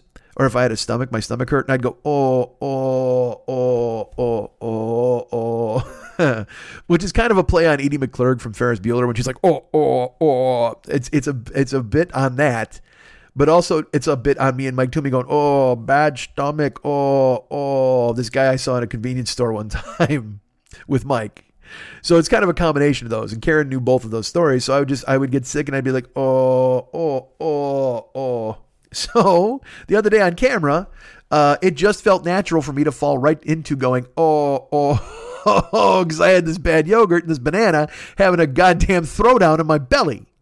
And I was like, oh man, I couldn't even pretend anymore. So poor people are watching me, and I'm ranting about how bad the yogurt was and these fucking bananas. And it's funny, in the chat room, people are ignoring me. Like, they're not even fucking, some people are commenting on it, but a lot of people are ignoring me. And I thought I was really funny. I'm like, oh, dudes, because I'm trying to be funny to salvage my life. Because if I don't be funny in that moment, I think I'm just going to fucking throw up. I'm just going to fucking launch it. And I kept saying, I really want to throw up. I want to go throw this up so bad, but I won't. I'll tough it out. But oh. And then everybody's like, dude, you're wrong. Noosa is great. I wish I had one right now. I'm like, don't you see my face? I look like the fucking creature from the Black Lagoon, man. I'm all fucking green and gilled up. I just can't fucking move. And they're just like, no, man, you're incorrect, fat guy who enjoys food and has great taste and has been eating really good food for his whole life. You're wrong about Noosa. And look, maybe I'm wrong about Noosa on the whole. Maybe choosing coconut and pineapple was the wrong move. Maybe it was too sharp of a flavor. I got a fruity flavor. I could have done that. Or maybe it's just that it was warm and sitting on my fucking desk. I don't fucking know. Maybe it was the combination of Noosa, Chobani, and Green Banana. Maybe Noosa's such a stuck-up fucking yogurt, it's mad that it had to share a stomach space with Chobani, and they went at it. The banana might have just shown up and was a fucking bystander. Maybe the banana's a peacemaker. I chew fucking 5 bites of banana, they get down there and it's trying to break up the fight, and Chobani and fucking Noosa are going at it down there and like nobody's goddamn fucking business. Who knows? But I do know that you guys like it, and that's fine, but I fucking hated it, and it waylaid me, man. It kicked me right in the balls. And unless you've been kicked in the balls by a yogurt named after a fucking suicide implementation, you have no way to fucking know what it feels like. I was just, and I kept doing that, and I was funny. I was ranting and stuff, and people are just like, we like Noosa, shut up. And I'm like, what the fuck, man? God damn it, I'm the talent. Everybody fall in line here and tell me you hate the yogurt I hate. But nope, they chose Noosa over me. Everybody in the chat room, not one person defended me. They're all like, you're wrong, man. Noosa's great. I have it for breakfast. I wish I had one right now. And then there are people like, I'm eating yogurt right now and it's Noosa. It's so delicious. And I'm like, you sons of bitches. How dare you? How dare you turn on me? Why? We're all supposed to be in this together. Can't you know what? Be nice to me. I should lay my head on the monitor, right on the camera. Please be nice to me. And you could all stroke my hair and everything would be fine. But no, instead you taunt me and tell me about your yogurt loves. Bullshit, man. Not a fan. So I got sick eating that yogurt on Tuesday and I did not feel good. And so then even when I signed off, because then I played GTA 5, which I had never played. And here's the thing. I think I've told you, I get video game sick sometimes. Like my brain gets frozen because my eyes are moving too fast and all this shit. My inner ear, whatever. I don't even know how to fucking explain it. All these twists and turns and a lot of quick movements. And I wind up getting nauseous and I start sweating. So sure enough, I'm playing GTA 5 and it's good in the beginning and I'm making it work. But then by the time we get to the second chase, I can feel it. I can feel my stomach. And I don't know if it's the yogurt talking or what the fuck, but I start sweating. It's the same feeling I've had when I watched my mom play Doom or I watched anybody play Call of Duty up close. It's just a thing where my brain, it doesn't process it properly. Now I know what you're thinking. Maybe if I took all the walls out of my brain and I let it work together as a unit, it would be fine.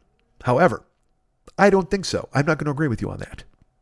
Regardless, I'm watching the show. And I'm playing the game and I'm trying to follow along. There's a one where you have to go back and get a motorcycle. We have to chase a guy on a motorcycle through the entire streets of Los Angeles. And then we finally knock him off the motorcycle. I have to get the motorcycle and drive it back to the dealership. And then I'm being chased by fucking people. And dude, it's just a fucking, it's a chase game. That's what it is. You're killing people. You're dealing drugs. You're doing all sorts of crazy shit. And then you got to do fast quicks and turns. Like I will tell you this. I tried to follow the traffic laws for a little bit while I was playing.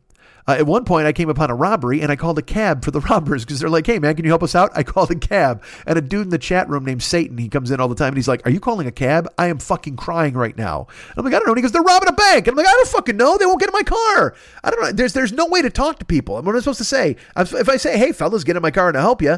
But what I realize is if you just get in your car, they'll get in the car with you. But I called the cab twice before I realized that shit. I thought it was funny. I'm like, all right, I'll call you fellas a cab. They literally, the shop owner is on his knees. He's got his hands behind his head. And I'm calling a cab for these motherfuckers. So if the cops come, we're finished. And then the cops, of course, came, but I was able to elude the cops in whatever car I was fucking driving, an Audi or whatever the fuck. They changed all the names, but it's definitely an Audi. And then it was like some Irish dude named Paddy McAllister. He's like, hey, call me if you want to do another robbery. My gold. And he ran off. He left a shillelagh in my car, though, so I'm sure I'll meet him later. But in this chase with the motorcycle, man, I felt it. I started to get sick. Like, I mean, I felt bad from the yogurt. I wasn't going to throw up, but I wanted to throw up because it would just get that fucking alien being out of my goddamn body. I just wanted to fucking launch it. But later on, I actually was sick and felt like I might throw up when I was doing that final fucking chase. And in my head, I'm just like, Jesus Christ, is this the yogurt talking? Is this the game talking? Is this the game and the yogurt having an unholy alliance to fuck me up on camera in front of everybody? I don't fucking know, man. All I know is I had to end the game there. So I finished the motorcycle chase, and I was 2/3 of the way through the motorcycle chase, and I even said out loud, this fucking chase needs to end, like right now. I didn't tell everybody on camera that it was because if it didn't, I was going to throw up. But finally, we were able to drop the motorcycle off at the fucking, and here's all that bullshit. Actually, let me tell you, I'm going to fucking give away a spoiler. We get all the way back to the dealership, and I meet my guy, my accomplice in crime, and he goes, hey man, I'm taking this bike for myself. We're not even turning it in. I'm like, what? And then he drives off. I'm like, why the fuck did I even bring it back to the goddamn? Because he made me drive it back to the dealership. So I get to the dealership. And he's like, yeah, man, I'm going to keep this. And he drives off. So now I'm standing there with my dick in my hand going, what the fuck just happened, man?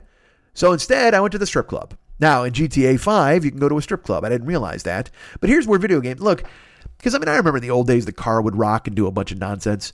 Things have changed a little bit in Grand Theft Auto 5. You can go to a strip club, and then there's a woman. You can just start throwing money at her, and she gets down on her hands and knees, and she gives you the pussy shot. Now, she's wearing a thong and a top, but then a girl walks up to me. She's like, you want a private dance? I'm like, yeah, sure. It's $40. We go in the back. She's topless, and I mean topless. I mean nipples. I mean fucking, basically naked. And I mean, this is so real. They've even got the scars for her tit job. I mean, it's like right above her fucking nipples where they have to do that. The bad tit job you often see in strip clubs, they got that. She's got the scars, man.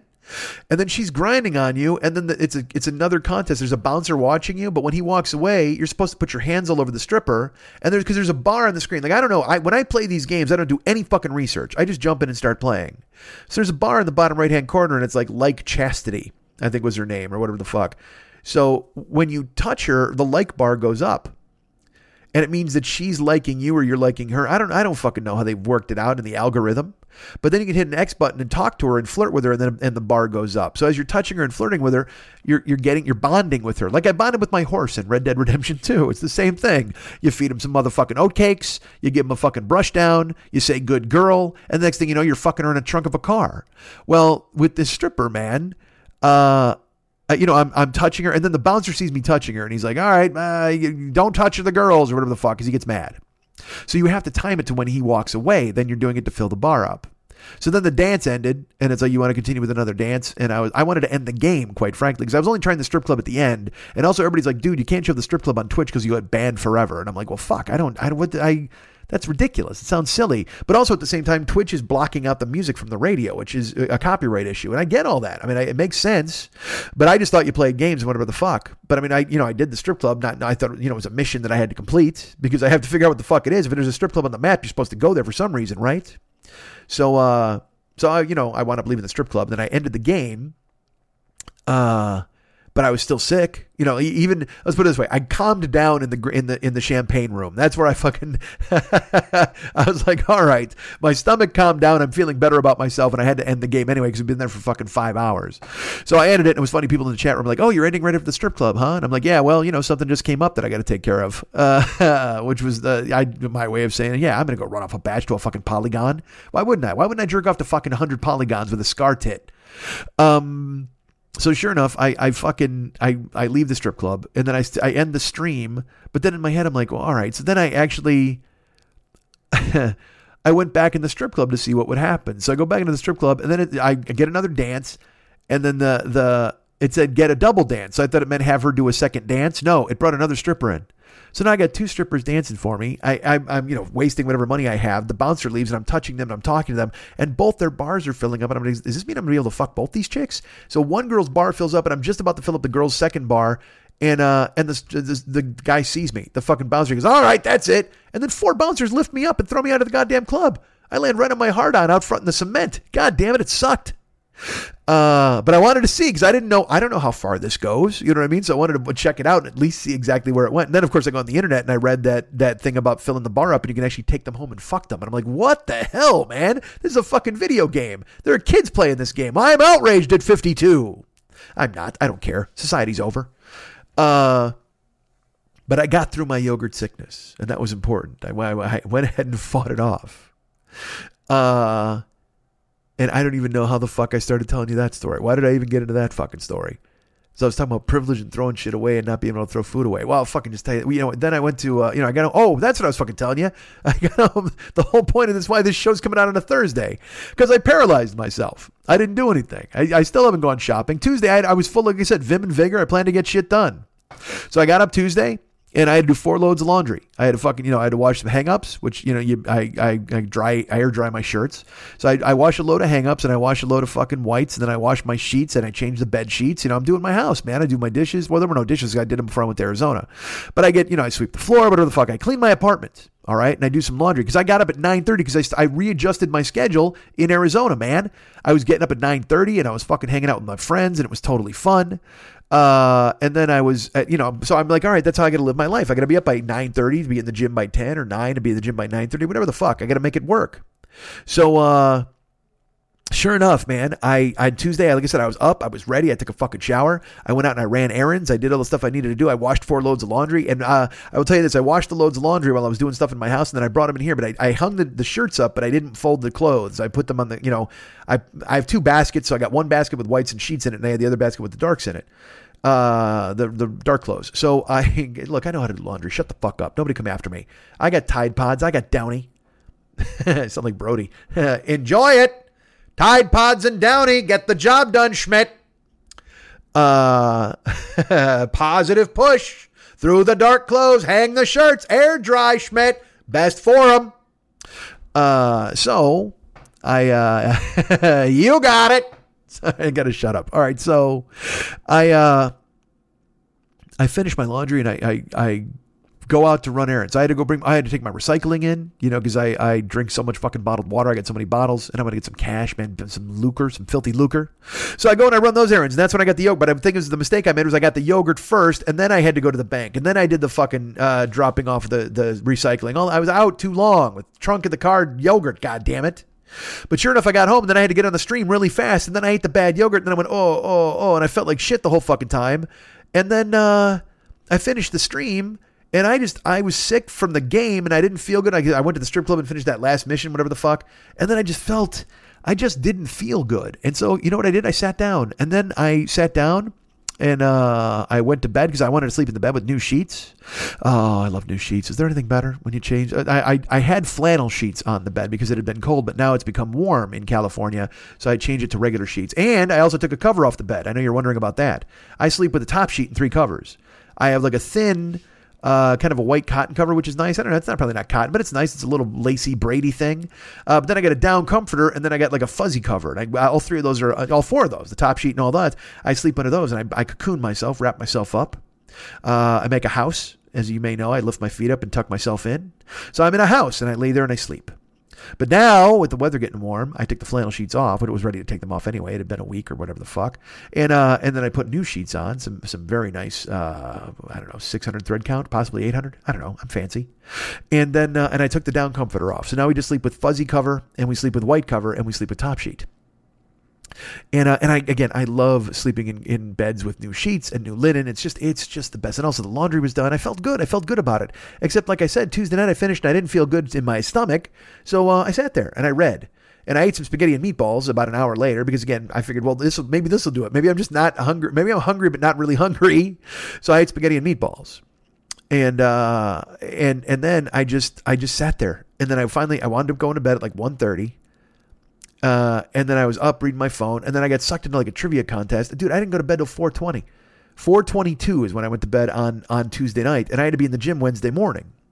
So I got up Wednesday and I'm like, all right, I got to do a podcast. I got to do a live stream today. I told John I got to be out of the gym at a certain time. He's like, I can't go until 1:30 today. Well, that gets me out of 2:30. And then I come home late for the stream and I hate doing that. So I'm like, look, we got to go like earlier then. He goes, how about 1? I said, great. He goes, all right, get there, hop on the treadmill. I'll be there as soon as I can. He got there at fucking 1:30. So then we worked out, we work out for $1.15. hour and 20 minutes or so. So then that's fucking 250. So then I leave the gym and I had to stop and get more yogurt on the way home yesterday. Cause again, I didn't go shopping. Dudes, that's what I'm saying about being a man. Tuesday, I was going to be a man. I'm going to get all my chores done. I'm going to get all my shit done. I'm going to go and stream my live video games, which a man always does. And then I'm going to go, I was going to go shopping Tuesday night. I was going to fill the house with food. Like I said, I got recipes. I got the keto book. I got other things I got to do. My friend Jason sent me a chicken recipe for the Instant Pot. I'm excited about these things, taking care of my life, rebuilding and going ahead and fucking cooking for myself. It's an exciting time.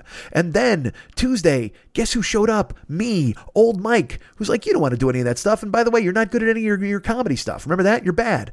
And so it's been a 2-day fucking cashier. Like, I've done nothing, man. So here we are Thursday. I'm recording this show for you guys. I have to write another embarrassing note on the fucking Discord and everything else and just go, hey, man, don't kill me. I'm a little late. And I'm tired of it. I'm tired of it, goddammit. I'm trying to fight it off. I'm not miserable. I'm like, boo hoo, you suck. I know I'm great. I'm fucking awesome. It's just, I need to get a handle on things, man. And it's really hard for me to get a handle on things. I'm trying. It's 52 years of behaving like this. And then it's all small incremental changes, but then I go back on them for 2 weeks and then you fall back into the bad habits. I need to fucking, so that's why I might need a boss or a fucking handler. You know why? I'll tell you what, right now I'm looking across the room. I'm recording at my desk. I'm looking over into my living room area and my very spacious living room area. You know what I see over there? 3 loads of fucking clothes. Unfolded. I washed them Tuesday, motherfuckers. I washed my clothes Tuesday, and now I've got them, and they're still sitting in baskets. I haven't matched my socks. I didn't fold my boxer briefs. They're all just sitting over there. Why? I had all day yesterday, man. Even when I finished streaming last night, I finished at like 8 o'clock. I'm like, all right, I got a podcast. And then I had more spaghetti and meatballs because I had a lot of meatballs, motherfuckers. Believe me, I had a ton of meatballs I had to go through. So I had spaghetti and meatballs to fucking eat. And then, sure enough, I could have folded clothes. I could have done, I got to write people. Yeah, and this doesn't make you happy. I know this doesn't make you happy because there are people I owe texts to. There's people I owe emails to. And you're like, motherfucker, you're sitting down eating spaghetti and meatballs, staring at clothes when you could be texting me a fucking note. I could have gone to a rooftop party last night. You know what I did? I did nothing. I didn't even fold fucking clothes.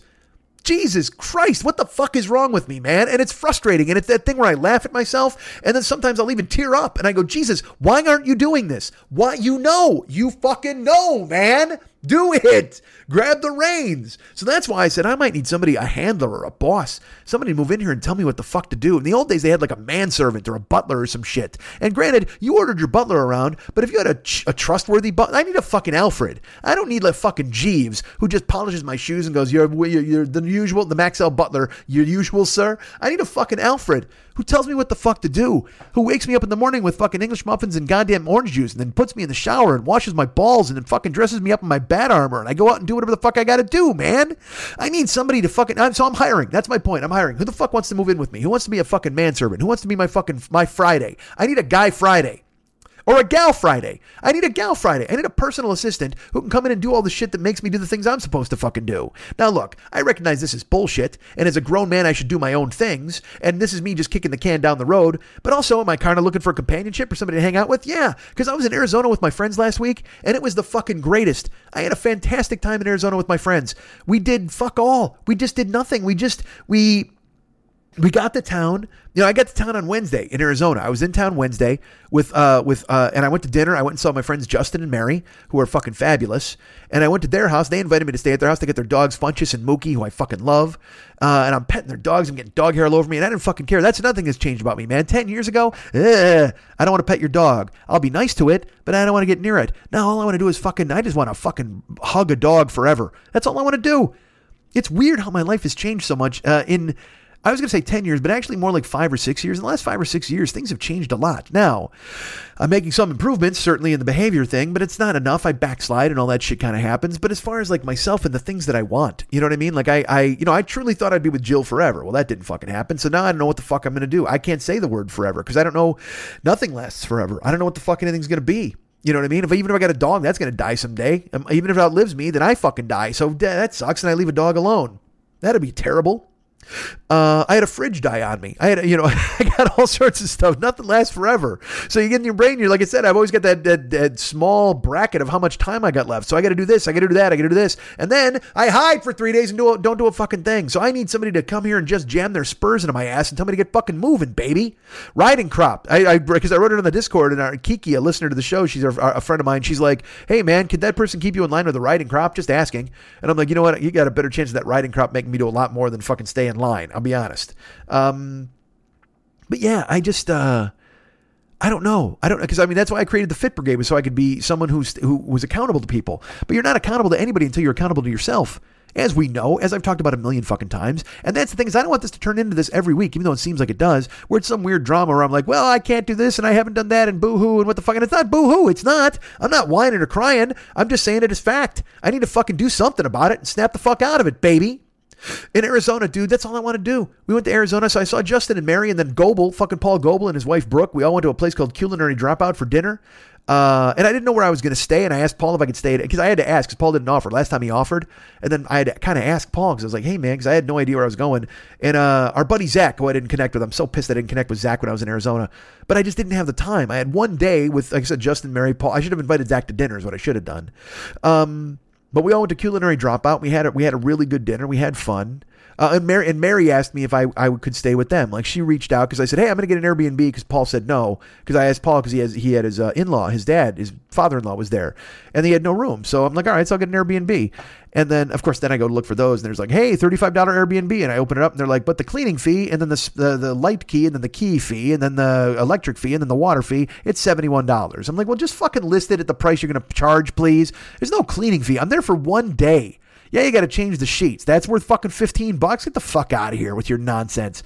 Airbnb, Uber, and Lyft, everything's going down the fucking toilet. This fucking ridiculous gig economy that lets people set their own prices or let a company slash fucking rates by 25% and fuck the drivers. Fuck that, man. Give jobs back to people, you fucks. So, and quit renting out your mailbox as a one-bedroom space. Jesus, fuck you, dick. Nobody wants to sleep in your linen closet so you can make $11. So Mary was nice. She was like, well, you can stay with us, but we don't really have a room. We've got an office with a bed in it that I'll crash in if I'm working late. And I'm like, well, you're super nice. It was a futon even. And so then I get there and I visit Justin and Mary. I'm petting the dogs. We go meet Paul and Brooke for dinner. We have a fucking great time. It's good to see Paul. He's happy. He's hosting a game show thing that he does. And that's his fucking element. That's his strength. Comedy and game shows. He combined them and he made them into a fucking show that he does at this goddamn place in Phoenix. Good for him. Fuck. You know, I'm happy for Paul. I want him to be happy. He's a good guy. Helped me out. And it's a couple of times and I really needed it.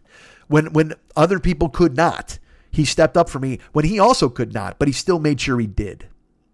So Paul and Brooke, and good to see Brooke too. She's on her fucking sabbatical. She's learning about art. She's just fucking painting and expressing herself. And I love it. I love to see people enjoying themselves and living to their capacities. That's what they should be doing.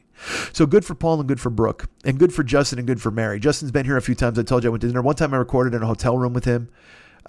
Just a good guy and a great friend, and Mary too, just fabulous people and really nice. They reached out. They let me stay at their place on Wednesday after Culinary Dropout. I stayed up talking all night with Justin, and then I didn't crash until fucking like 2:30. And then she had to wake me up at 6 because she works in the office at 6 a.m. She has to be online. And she goes, you can go sleep on the couch. Well, I mean, I went to bed at 2:30, 3 o'clock. She woke me up at 6. And by the way, the most comfortable futon I've ever been on. She's even like, it's really lumpy. I don't know if it's going to be... Dude, I was tired from traveling, but at the same time, super comfortable. And I was just fucking out, man. I laid my head down on the pillows and I was gone. And I slept a solid three-hour chunk. Normally, and that's a good sleep sometimes. If you get 3 hours that's kind of shitty sleep, you'll feel it. But I slept like a fucking rock, man. So then I got up and I went to the couch and I was going to just sit there and do stuff. But then I remembered, I sat on the couch. I'm like, all right, I'll sleep until I can get a shower. And my buddy Eric's picking me up at 8:30.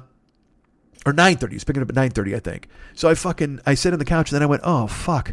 I haven't even filled up my NCAA bracket yet. And I needed to fill up my NCAA bracket because it was part of a competition we had at the house in Arizona. Now, I know what you're thinking to yourself. A competition? How could you have a competition among friends? Well, that's what we do. Did you just do a pool, Mike? No, I didn't just do a pool with my friends. Folks, the house we stay in Arizona has a, how do I explain it? It's a palace for me. I mean, it's like I said, it's got that kitchen island. It's a big cutting board. It's got like 5 bedrooms. The bedroom I get is a master bedroom that's got its own bathroom. There's these big leather couch sectionals. There's a giant TV on the wall. And more importantly, there's a pool and a hot tub out in the back, but also there's an AstroTurf putting green outside off the backyard.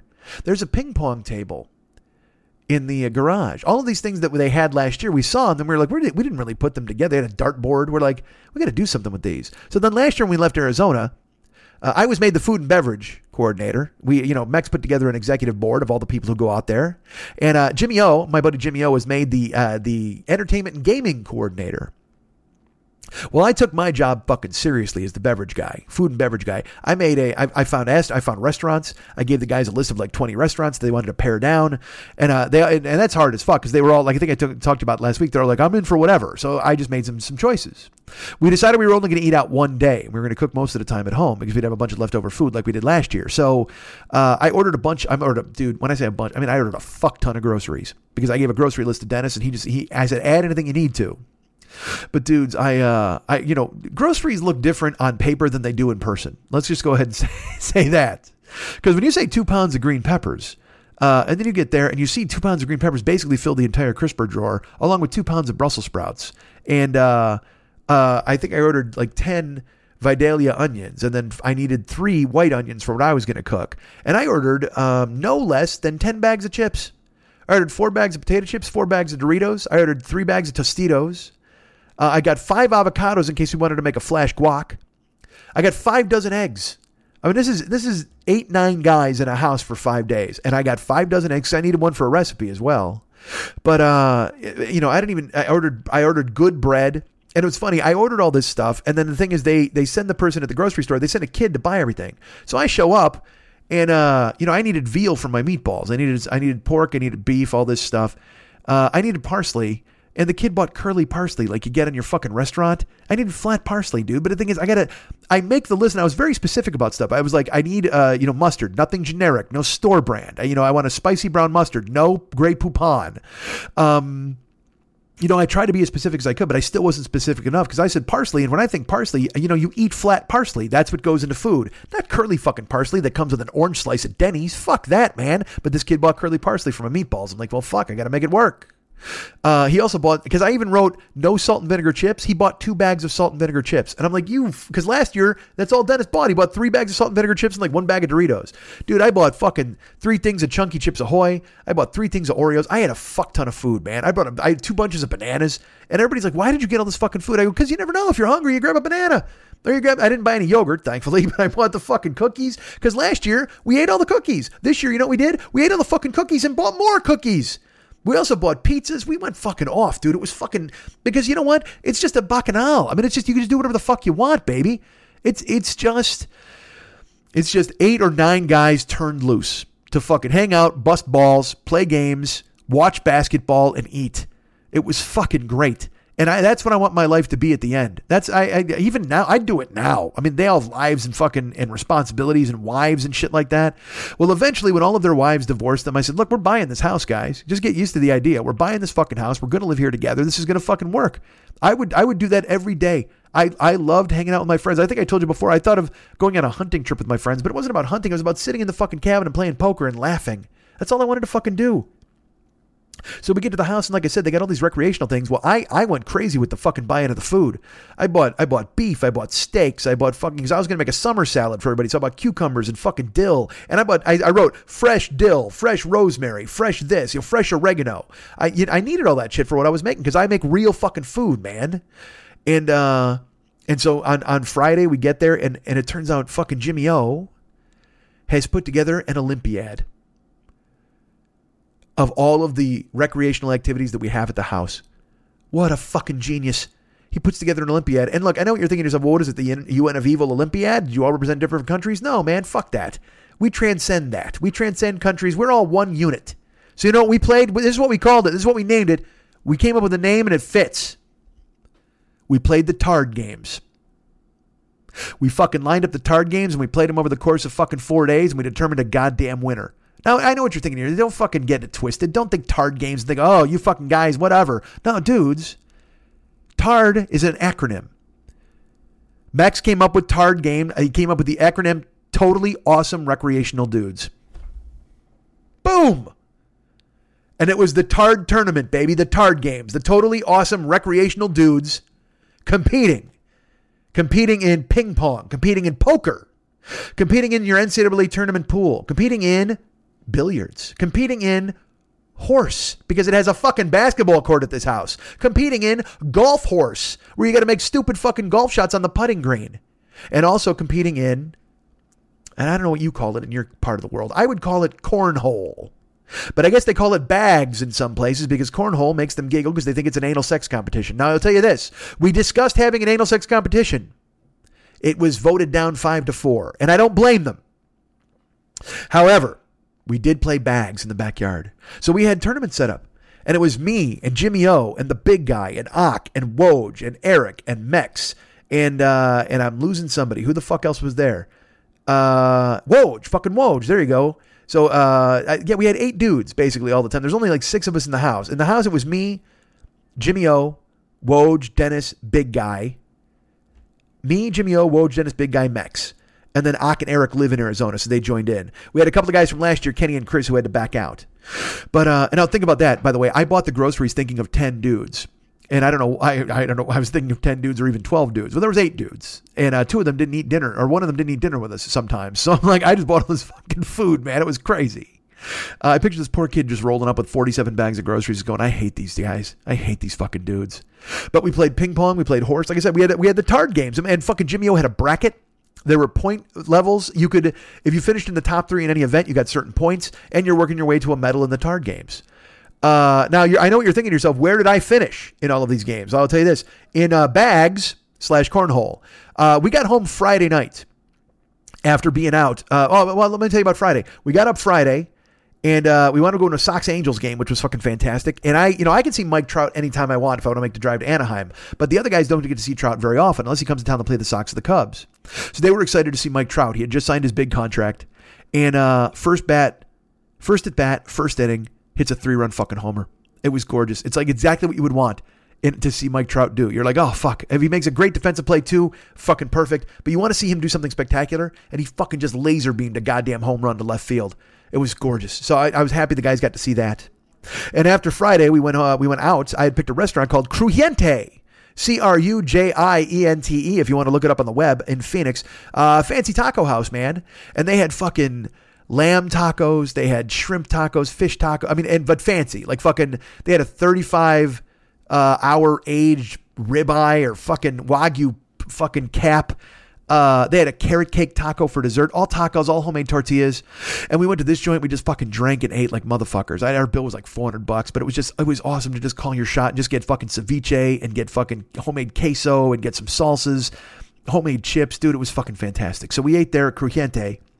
We get back to the house on Friday night, and it's dark, and I walk in the backyard, and there's the cornhole set up, the bags. And I look at Jimmy, I go, this is the only fucking shot I'm making this. I said, this is the only shot I'm throwing this week, so I'm going to make it a good one. And I fucking swished it. I fucking threw a cornhole bag in the air and fucking swished it. Only shot of the weekend, I said. And Jimmy O just fucking died laughing. We go inside. He's like, Schmitter just fucking buried his only cornhole shot of the week. Oh, man, it goes unbelievable. Should have seen Schmitter. That's my Jimmy O. Oh, man, Schmitter just fucking buried his only cornhole shot. It was fucking awesome. So we go inside and we hang out and we just watch games and we laugh and we talk and we're fucking busting balls. It was so perfect. And then the Tard game started on Saturday with round robin tournaments. Now I will tell you this, we played bags and cornhole. I wasn't going to compete because I'd already made the one shot I thought I was going to make. Right. So, I said, fuck that. I can't do no more, as our friend Barry Sobel would say. Confused Barry Sobel and Pauly Shore all the goddamn time. I can't do no more. I couldn't. But instead I said, fuck this. I'll go compete. I saw how good I was. So in the first round, I got fucking Evil Dennis. And I grabbed the bags. I'm like, all right, do we do a thing to fucking see how we're... And he's like, you can go first or whatever. I go, all right, fine. I go, dude, I warn you. And I wanted to throw a sky-high bag, like really, like fucking 15 feet in the air and have it just land on the board. I was just like, fuck this, man. Just like a softball pitch, a 12-inch softball pitch. So I was like, all right, dude. I whipped it in the air and it came down and it landed in the gutter of the house on the roof. And it was that thing where you just throw it in the air and you just hear smack. It just lands on the fucking roof. And then you just hear fucking Dennis just start his fucking ridiculous laugh. And I go, that's a little rough. And Jimmy O just goes, dudes. So of course it would have been my humiliation with just Jimmy and Dennis there. But of course he has the fucking Jimmy. Oh man, you're not gonna believe it. Schmitter just landed one on the roof. His first bag shot of the fucking game. And so I reached up and I took it off the roof because it was at the low point, thankfully, at the apex. I didn't throw it all the way up on the roof. I'm not fucking tossing a pizza in fucking New Mexico. I'm landing a bag on the fucking near the gutter. And then my cockiness quickly evaporated as it turns out that Dennis was for some reason really good at bags. I mean, not even that I was bad. I mean, I certainly didn't perform well, but the rules of bags, even if you land on the board, if the other guy gets one on the board, it neutralizes yours. So you're trying to score more points than you can neutralize, whatever the fuck. I lost bags 24-0. And it was 21-0. It was 20-0. And then I had a point coming and I knocked my 1 point on myself. I accidentally knocked my own point off the board. And then Dennis, for good measure, swished his last shot. So it went from 20 to 24 in a blink. I got fucking smoked in bags. So I finished last in that. In the NCAA tour. Oh, so who won bags? I think Eric won bags, if I remember correctly. I don't have a lot of the results. I have my results for you because I know you're not. Nobody gives a fuck what anybody else did. This is my show. I'm the talent. We played NCAA tourney. We had our pool, and I believe Woj won it on the last game of the weekend because we didn't play the whole pool for the tourney. We played just the games that we were there for on the weekend, and UC Irvine determined it, and he and Mex were the last two guys, and then he wound up winning it because Mex had Irvine and he had Oregon. So the tourney went to Woj. We played ping pong, and I haven't played ping pong in 25 years, and that's light. I played Mex in the first round. He beat my ass 21-16, and he moved on. We played golf horse. So it was me against Jimmy O, or no, me against Mike, me against Dennis against Mex. No, Ock, no, right? Me, Mex, and Ock and Dennis. Maybe it was a four-man tournament. Yeah, because then it was Eric, Jimmy O, Ock. Yeah, it was all right. I think that's how we did it. It doesn't matter. I fucking lost. I couldn't make a shot. I made dumb shots. Like I lined up 12 golf balls all next to one another, and then I putted a golf ball into the first one to knock the other one into the hole because it was right next to it. But everybody made that one. Then I invented the alley-oop golf shot where you putted and then you tried to run it down and tap it into the cup on the other side. Now, I never made one, but then Dennis, he dined out on that the rest of the goddamn time. And he would set up like weird goalposts to tap it between them and shit like that. He was fucking dominating in the TARD games. Den was looking good in golf, so I think, he beat me. They beat my ass. I fucking finished last in golf. I finished last in bags. I finished like fifth in the NCAA tournament. In poker, I finished last. Now you're thinking, Mike, you play poker all the time. Well, it was a Hold'em tournament, and the big guy can't be bluffed. The big guy just kept fucking wailing. And I had ace king, and the big guy keeps betting into me and shit like that. And then, and so was fucking Eric. He's betting into me. And then if he flips his cards, he's got ace king, but he had the nut flush that he got on the river. And I'm like, Jesus Christ. So I lost. And then I went all in, and the big guy kept betting me with a jack. He had a fucking jack. But I was the first guy eliminated. And then it was funny. I went into my room and I'm on my computer, and Jimmy comes out and he goes, hey man, he goes, Duff beat. I'm like, I played that right, didn't I? Because Jimmy plays poker, he plays tournaments. He goes, yeah. What are you gonna do? Fucking Eric had the ace, he had the nut flush. Nothing you can do about it. I go, yeah. And he had ace king and I had ace king. I got beat on that. I go, but when I go all in, why is the big guy pressing me with a jack? And he even looked at me. He's like, I gotta stay in. You gotta stay in with a jack. But he did, and then he hit a jack on the goddamn river, and he won the fucking thing and knocked me out. But I played it right. That's all you can do in poker. So I lost in poker. I finished last in poker. I finished last in bags. I finished like fourth in the NCAA tournament. I finished last in ping pong. I finished last in golf horse. But I took the fucking gold in the TARD games in pool and billiards. You're goddamn right I did. Now, is it because Dennis scratched on the 8-ball and Mex knocked the 8-ball in his fucking tournament in the finals? Yes, but I don't give a fuck. That's a gold medal, baby. Give me the golden TARD. And then, we played horse outside, and it was me, Mex, and Jimmy O, and Craig had already won his heat, so the winner had to play Craig in the finals, the big guy, and I dominated Mex and fucking Jimmy O in horse. And afterwards, Mex is like, oh, I should have done this, I should have done that. I'm like, yeah, you should have, because you lost. Take that, buddy. Because I have here's something I can palm a basketball. So like my first shot, I palmed it, and then I shot one-handed, but I didn't call it. And guys are like, you can't call palming because we can't palm the ball. And I'm like, all right. But then I would call one-handed shots like all over the court because that's how I shoot is one-handed because I never learned how to shoot a two-handed jump shot. So when we would play with the smaller ball, I could palm it off the dribble at the L-Dome and I would fucking hit one-handed shots. So I fucking schooled Jimmy O and Dave. And a lot of that was because David had Jimmy O after him, so he wasn't putting me out with any shots, but then I was able to fucking eliminate him, which was fine with me because one-handed shots, again, I would hit one-handed jumpers from like 20, not even 20 feet, 15 feet maybe, whatever the fuck. So it was me and the big guy, and we went into horse on Sunday, and we had, you get a free throw for the first shot. It was crucial I hit the free throw because I had to hit the free throw to get the first shot so I could start doing my one-handed magic. Didn't hit the free throw. And Craig, the big guy, who, despite the fact having a blood type that is tombstone pizza sauce, he's really good at these games. He's that bar dude who's like really good at darts and fucking euchre and ping pong and all that shit. He dominated the Tard games. Fucking big guy vaporized me in horse. Now, look, he's much better than me in basketball anyway. He's been playing since he was in high school. He still plays in rec leagues and shit. He's that 52-year-old guy who hits two-handed set shots and calls game. You know what I mean? He's just really good. He can hit fucking turnaround jumpers and little skyhooks and shit. The old man crafty stuff. And I'm just trying to hit one-handed jumpers to stay the fuck alive. But look, with me, you hit a turnaround jumper, I'm dead. Because if I do a turnaround jumper, I'm going to fall down and break something. So I was trying to keep up, but he beat me. This is not a joke. He beat me in 90 seconds. He hit his first four fucking shots. And we didn't play horse. We played dunk, I think. We played goon. We took a letter off because otherwise because three guys were playing. It was a time limit. But Jimmy had the fucking bracket and it rolled down. So I think Big Guy was the overall champion of the fucking Tard games, baby. So he is truly the totally awesome recreational dude. The rest of us are all just trying to catch up on next year. But we had the greatest time, dudes. We went to that fucking taco joint Saturday. We grilled. We went to the fucking Cubs-Rockies game. I bought a peanut butter and jelly bacon burger that they had at the fucking stand, which is good. Sunday, we cooked.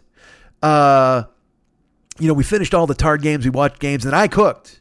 You know, I made a summer salad the first night when we had steak, and it was a little onion, some celery leaves, some fucking cucumber, and you make a dressing with a sour cream, some lemon, some oil, a little salt and pepper, a little garlic. I mean, it was fucking delicious. I was proud of myself. And it gave me confidence because I can go home and do this for myself. You can make a fucking salad. I just never do because I don't put the time into it. But when I wanted to do it for them, I wanted to impress them. I wanted them to tell me my summer salad was good. I wanted to contribute. I wanted to be part of it. I wanted them to like it and me. I know that sounds ridiculous, but that's why I would cook for Jill. Like, I loved her so much, and I wanted to just fucking, I made carnitas and I made fucking tortilla soup. I wanted it there waiting for her when she got home. I just fucking, that's love to me. I guess I'm a Jewish grandma. Maybe I'm an old school Jewish grandma. Maybe I'm your boobala. That's who I am. Look at me. I'm the 40-year-old boobala. That's who I am, for fuck's sake. Don't fucking look at me as anything but that. From now on, I'm the 40-year-old boobala. Jesus Christ. And I'll make you a soup that'll fucking make you love me, goddammit. So then Sunday I cooked. I made meatballs and red sauce. Homemade red sauce. It's a simple recipe. I did it last time we were there 2 years ago. And then I made meatballs. Homemade meatballs that I have a fucking recipe for. And, and it's by that time Craig had flown home. The big guy had flown home. Ock wasn't coming to dinner. E wasn't coming to dinner. So it's just me, Woj, Mex, Evil Dennis, and Jimmy O. And we also had a 4-pound salmon in the fridge that we hadn't even opened.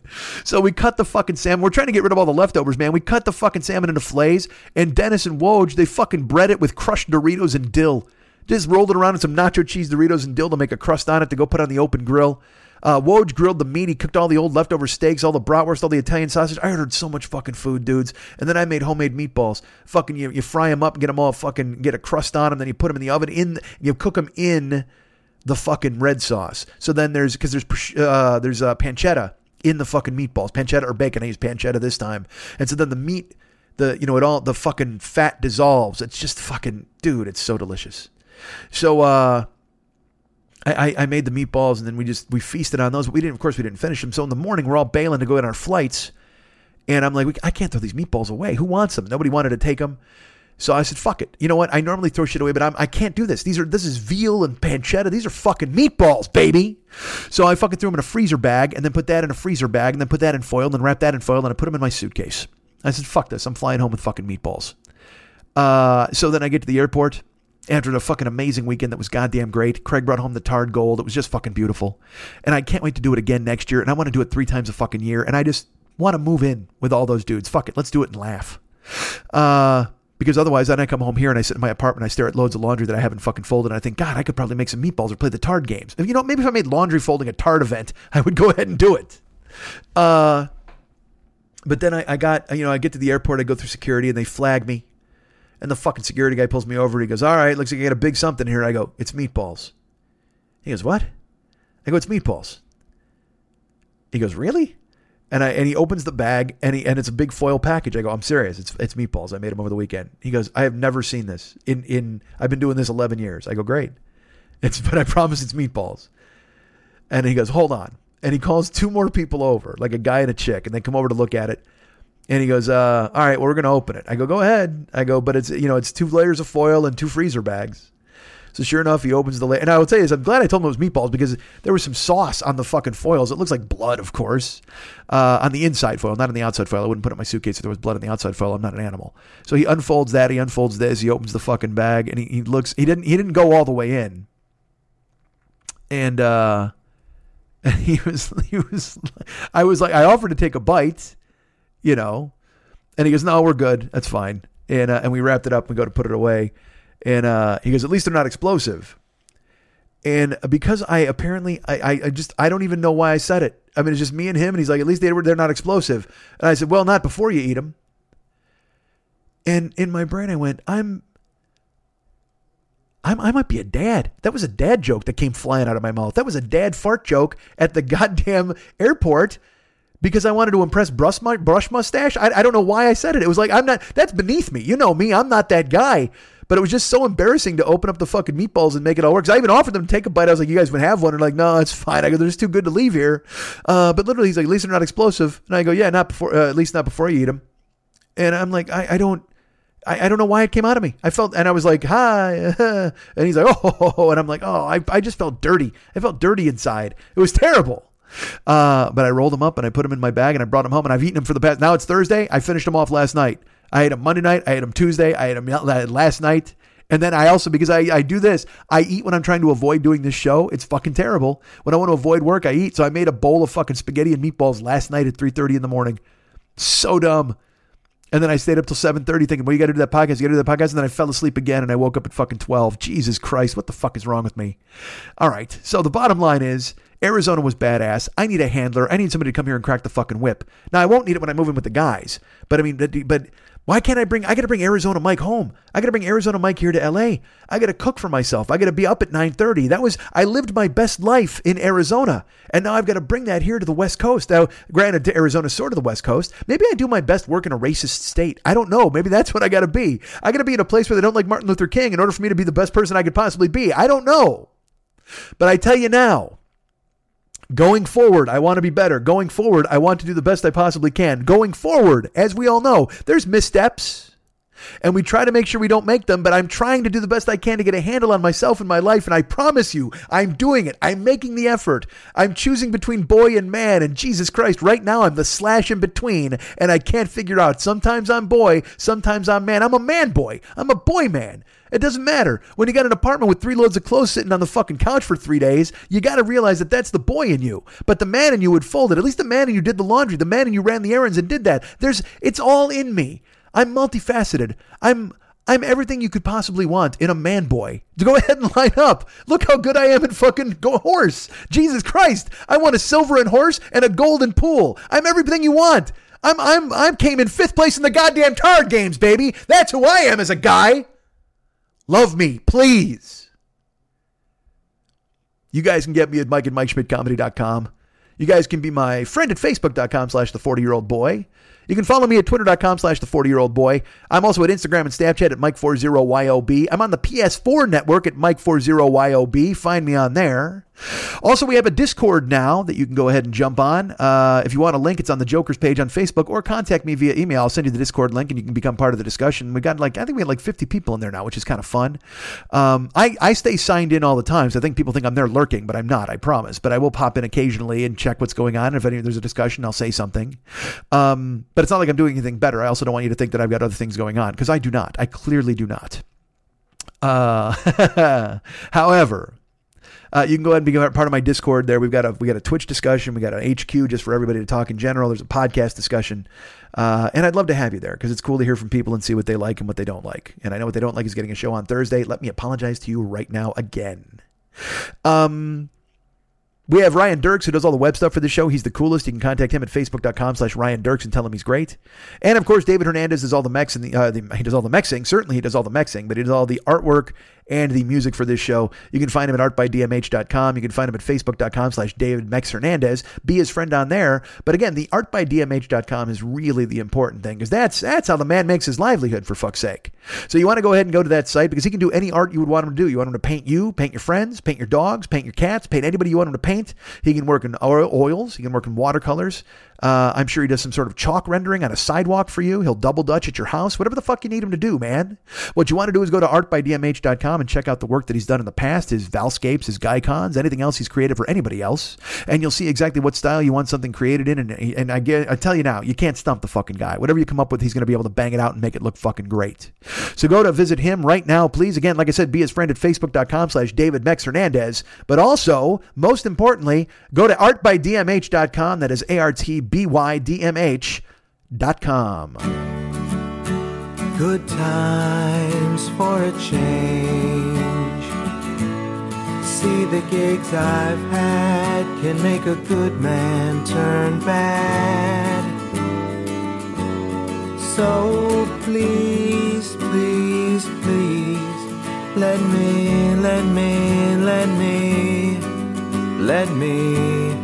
get what I want this time.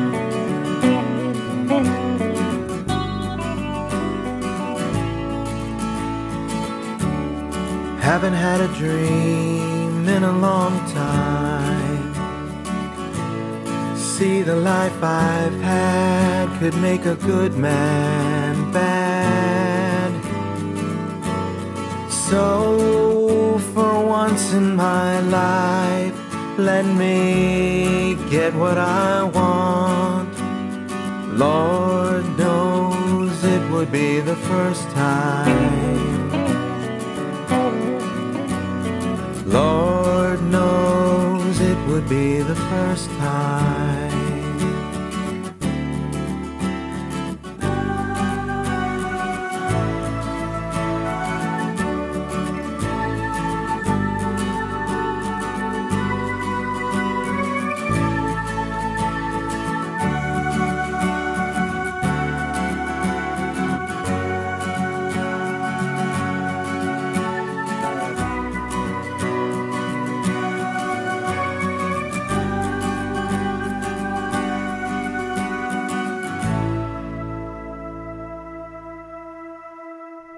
So I know I'm always in your pocket. I'm always asking you for dough, and I don't mean to be that guy, but this keeps me alive. This is my job, or at least I'd like to think it is. I'm my job. Did I do a poor job at being me this week? You know, I was a lot me, and I was a lot new me. Whatever the fuck. I'm not going to devolve into that rabbit hole. I'm not going to delve deep into that, but I'm going to tell you this. You know, like I said, I'm in your pocket a lot, and you guys support me via Patreon. All these things I'm about to plug, but before we do that, I want to plug a friend's project real quick. Our buddy Pat Francis, whom you may know is a good guy, a lovely friend, a longtime friend of mine over 20 years, and he has done a documentary. A fun documentary where I think it's called Lifting Up America. I don't know the name of it, quite frankly, but he did a thing where he and a friend of his, they lifted across America. Literally, they left Los Angeles and they went to Boston, and they only took rideshare. They only took Lyft. I don't think they took Uber. They might have. I don't know. Look, I don't know the rules, but I know this movie exists, and I know that there's an Indiegogo for it right now. And if you want to go ahead and help fund him, you can find it right now at Indiegogo. Just go ahead and search Lift Across America or Lifting Up America. Why don't I look up the name before I start plugging my friend? That would be a really good idea. Let's go. I'm going to have to type here online. What a joke. I apologize, everybody, while we're doing the show. I should probably start over, but let's do it one more time. We're typing. We'll see if it comes up. All right. No, let's see. All right. Pat Francis. Will that be a search term? See, this is bad. So I would have told you guys. Uplift. There you go.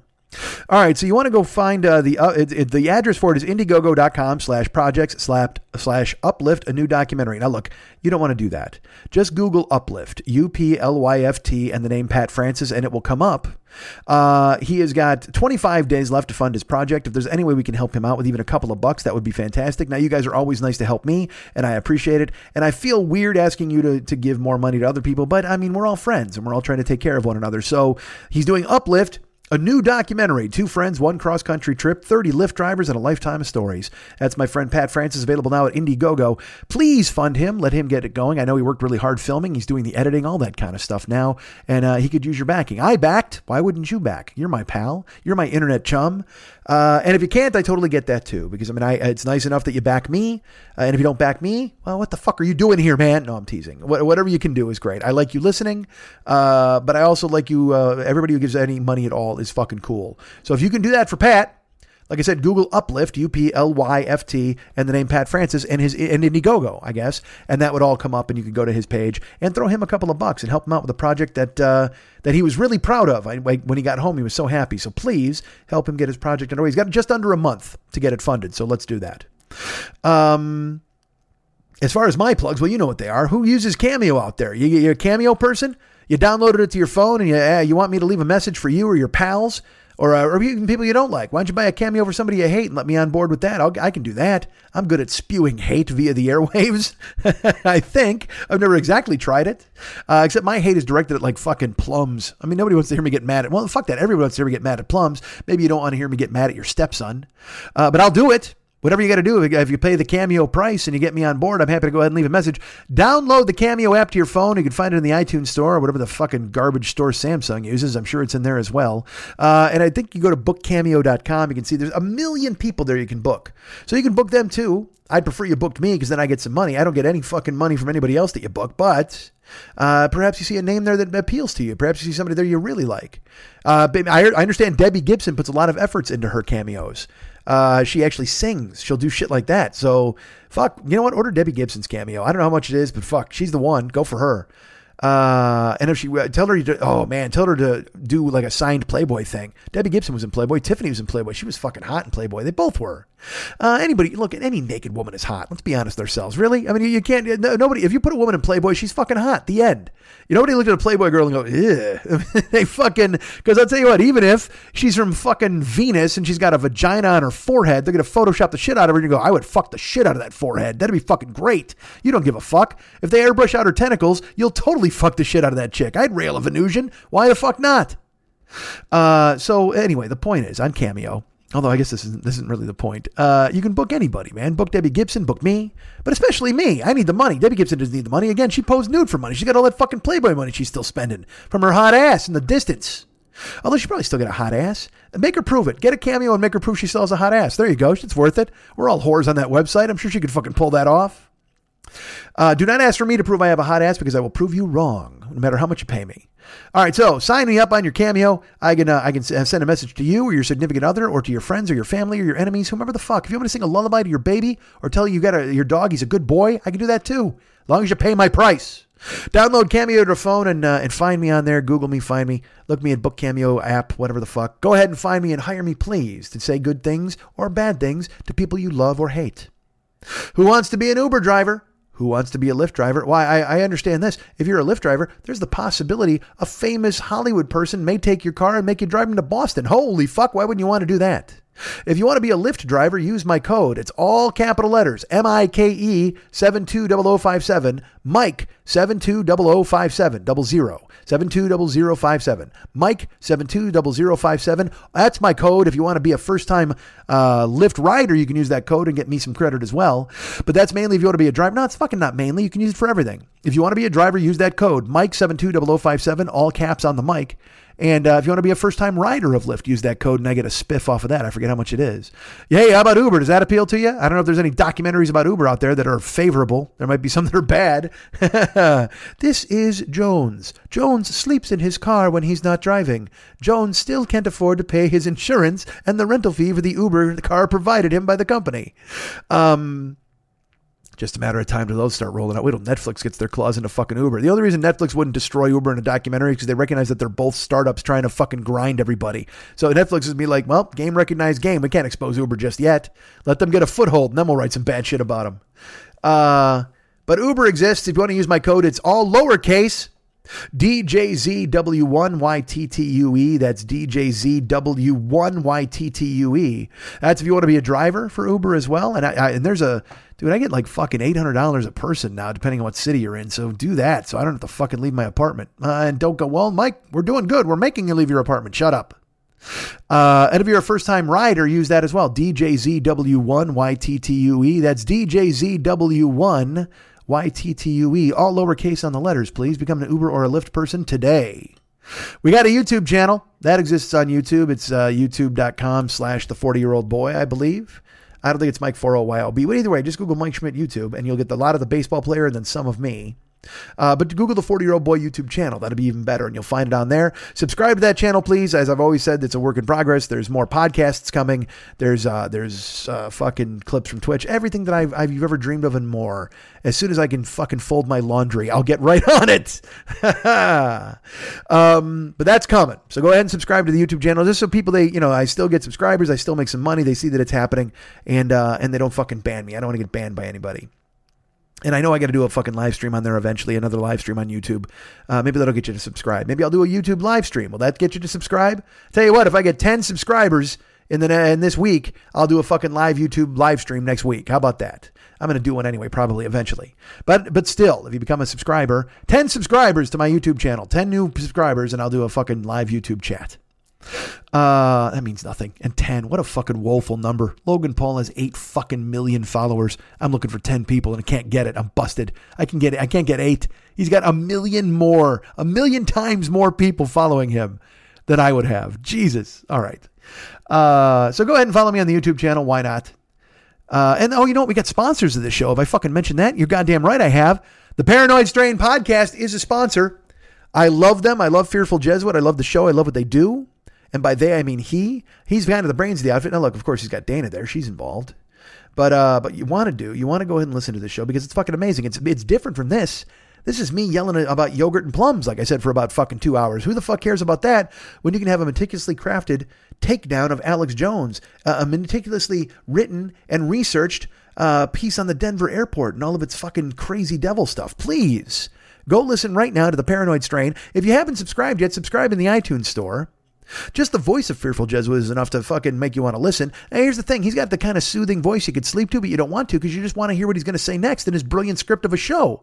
So fuck, man. It's kind of a weird dichotomy. You can relax, but you can also listen about scary stuff getting debunked by our man, the Jesuit. He's fearful. And you can find him, like I said, go ahead and write him an email at it's paranoidstrain@gmail.com. Or it might be theparanoidstrain@gmail.com. You think I'd probably realize that's the guy's fucking paying me to put me on the show. But still, you can find him. He's out there. You know what? BC, you do this. Write to theparanoidstrain@gmail.com, but CC paranoidstrain@gmail.com and see what the fuck happens. Write him a note. And also leave a note in the iTunes store saying you learned about the show from me because it will make him happy and make him continue to want to give me money to be broadcast on this show. Even though we're friends, yes, I charge him because I'm a terrible, terrible person. Just like you guys are my friends, and I still pitch you to go ahead and donate money to me. Why would I fucking do that? I tell you to give money to Pat.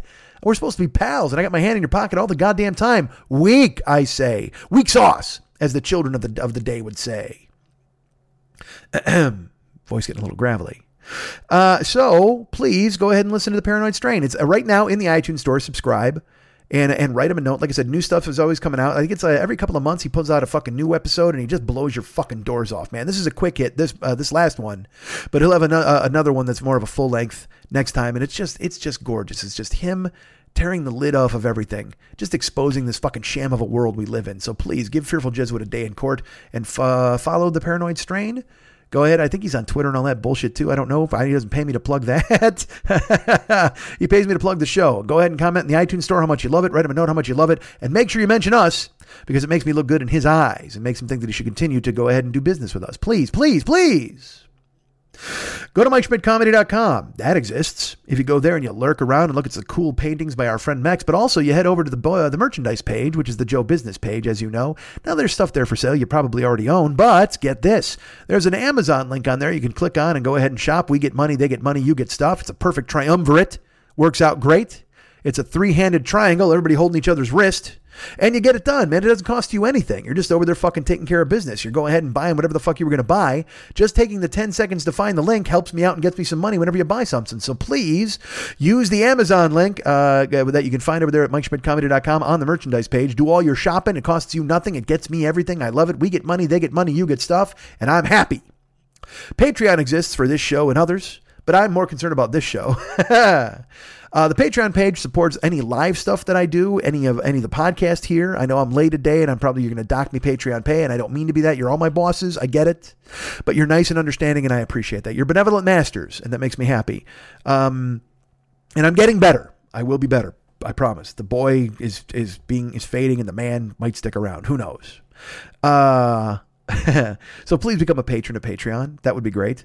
And I will tell you, it especially would be great because this month, for some reason, I took it in the ass. Jesus Christ. I think I've lost like $250 this month. So I had a goal. I was like, if I can get over 1,000, that'd be great. And I did for like 3 weeks. And then all of a sudden, boom, it just vacated. And that's what Patreon is. It's a living, breathing thing. It's an organism where people give money, then they leave and circumstances change. And I get it. I'm not bitching anybody. I totally get it. But when you count on things or we look at stuff in numbers, I have a general ballpark number and I'm always around it. So that's all that matters. But if you want to jump in and kick it and juice it a little bit, that'd be fantastic. Go to patreon.com/the40-year-old boy or Mike40YOB. I forget what it is. Just Google Mike Schmidt on Patreon. You'll find me. You can become a member. And again, I have plans to make things happen on that page as well as soon as I get my goddamn laundry folded. But still, if you want to become a patron, that'd be fantastic. Thank you so much for everybody who's ever thought of me and signed up and given money. Even if you've left, thank you so much for giving money as long as you did. I appreciate it very much. And you're very cool for thinking of me and even supporting this show. Like I said, this supports this. It supports Twitch. It supports any live stuff I might do.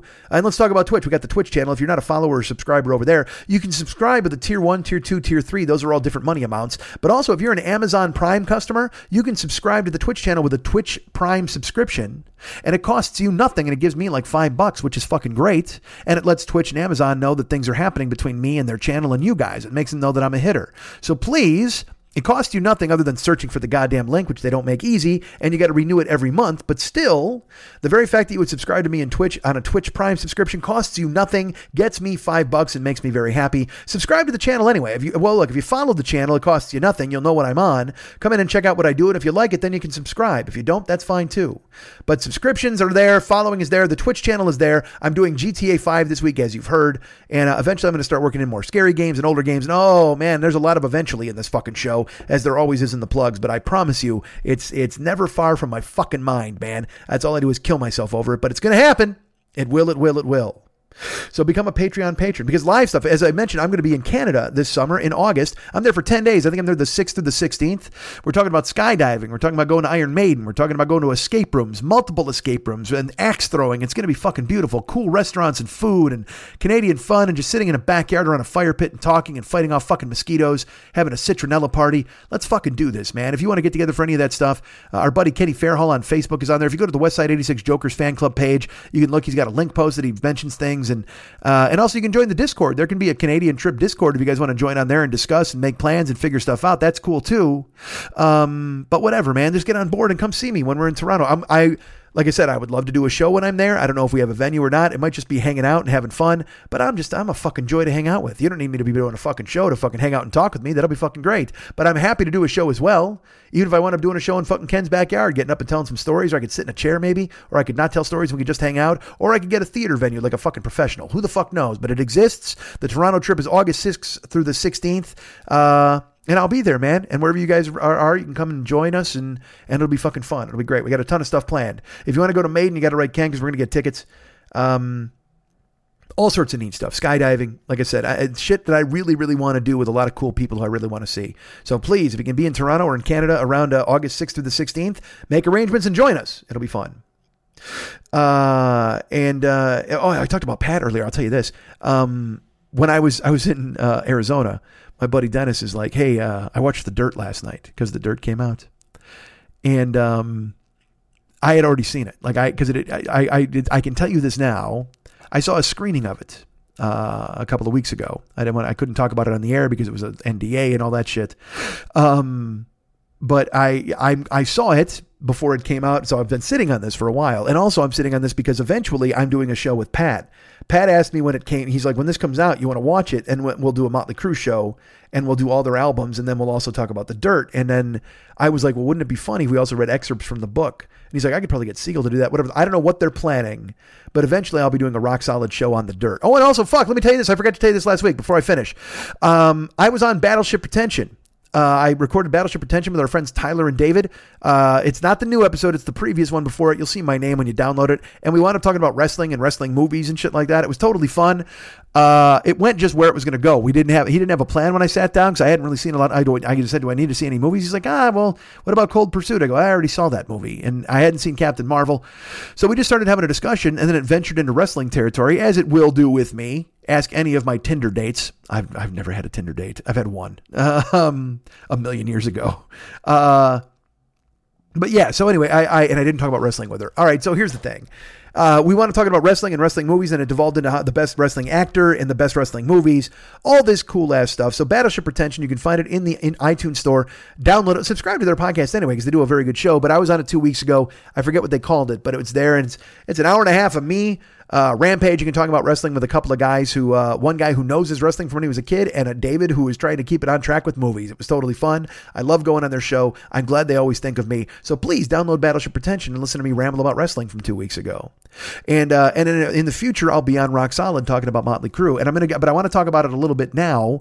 If you haven't read the book, you got to read the book first of all, because they left some of the most horrifying things out of the movie. But the movie itself, you know, I'm going to do this now on my own show because I don't know when we're recording with Pat, but I'm going to tell you this. I wanted to hate it. I thought I was going to go in and hate it and it'd be just like, whatever the fuck. Here's why I wanted to hate it. This is the only reason I wanted to hate it. And I don't like hating things, but I only wanted to be able to go and say Bohemian Crapsody or Bohemian Rhapsody. I couldn't figure out which one I wanted to call it. I was like, I hope it's bad so I can call it Bohemian Rhapsody. That's going to be fucking great. And then I see the movie and I really fucking liked it. And I'm seeing people online who, you know, there are people who also really liked it, but there are people who hate it. It's very polarizing. You know, people are just like, oh my God, best leave that in the 80s and Motley Crue are fucking monsters. Yeah, they are. And they don't pull a whole lot of punches in the movie. They show you that they were fucking idiot monsters. I've joked around. I did a show once where I was talking about them. And I said, these are fucking four heroin addicts who have millions of dollars because they could play three chords and they made it happen. Well, fuck, I can't even get off my ass to do with podcasts to get it to you by Thursday fucking morning. I can't shit on these guys. So I watched the fucking movie. And look, it skates on a bunch of shit. There's no doubt about that. But the guy who plays Tommy is Machine Gun Kelly, a rapper. I didn't even know it was fucking him.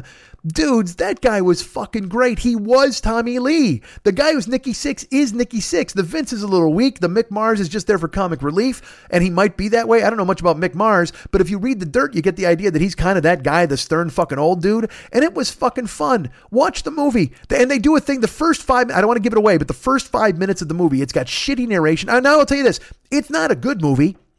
The dialogue is crappy and it's written just like Bohemian Rhapsody was not a good movie, but it was fucking great to watch the music on screen. I saw it on the big screen and it was fun. Well, The Dirt is really fucking fun because it's basically Bohemian Rhapsody, but it's got, I couldn't even say, I almost said shitty. It's basically Bohemian Rhapsody, but with a fucking, you know, a lesser band that was just debauchery assholes. It's fucking, it really plays up the whole, hey, it was the 80s and we fucked everything that moved. And it's just, I'm going to sneeze. Fuck. I can't believe I'm going to sneeze. I apologize. Oh man, I'm gonna have to cut that out. But I will. I'll cut that out. You don't want to hear me fucking sneezing. I'm gonna write a time code when I sneezed. Jesus Christ. I ruined it. I had momentum. I was almost out the goddamn door here, and look what the fuck happened.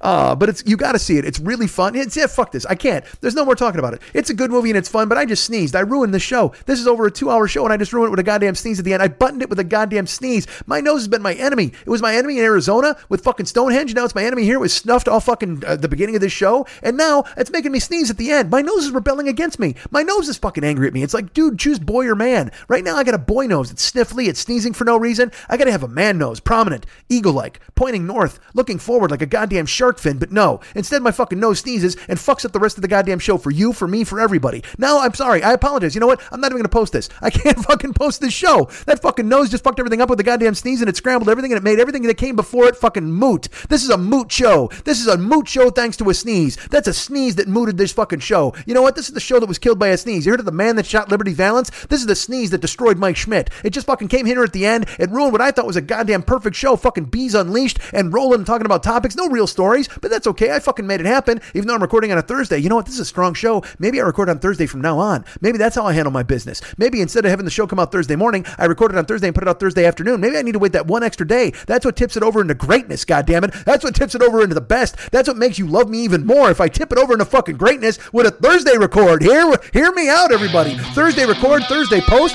Posting the same day as I record. Fresh as the day is new. That's how we gotta fucking handle this. It's gonna be perfect. Go ahead and fucking line up at your iPod vagina on a Thursday afternoon.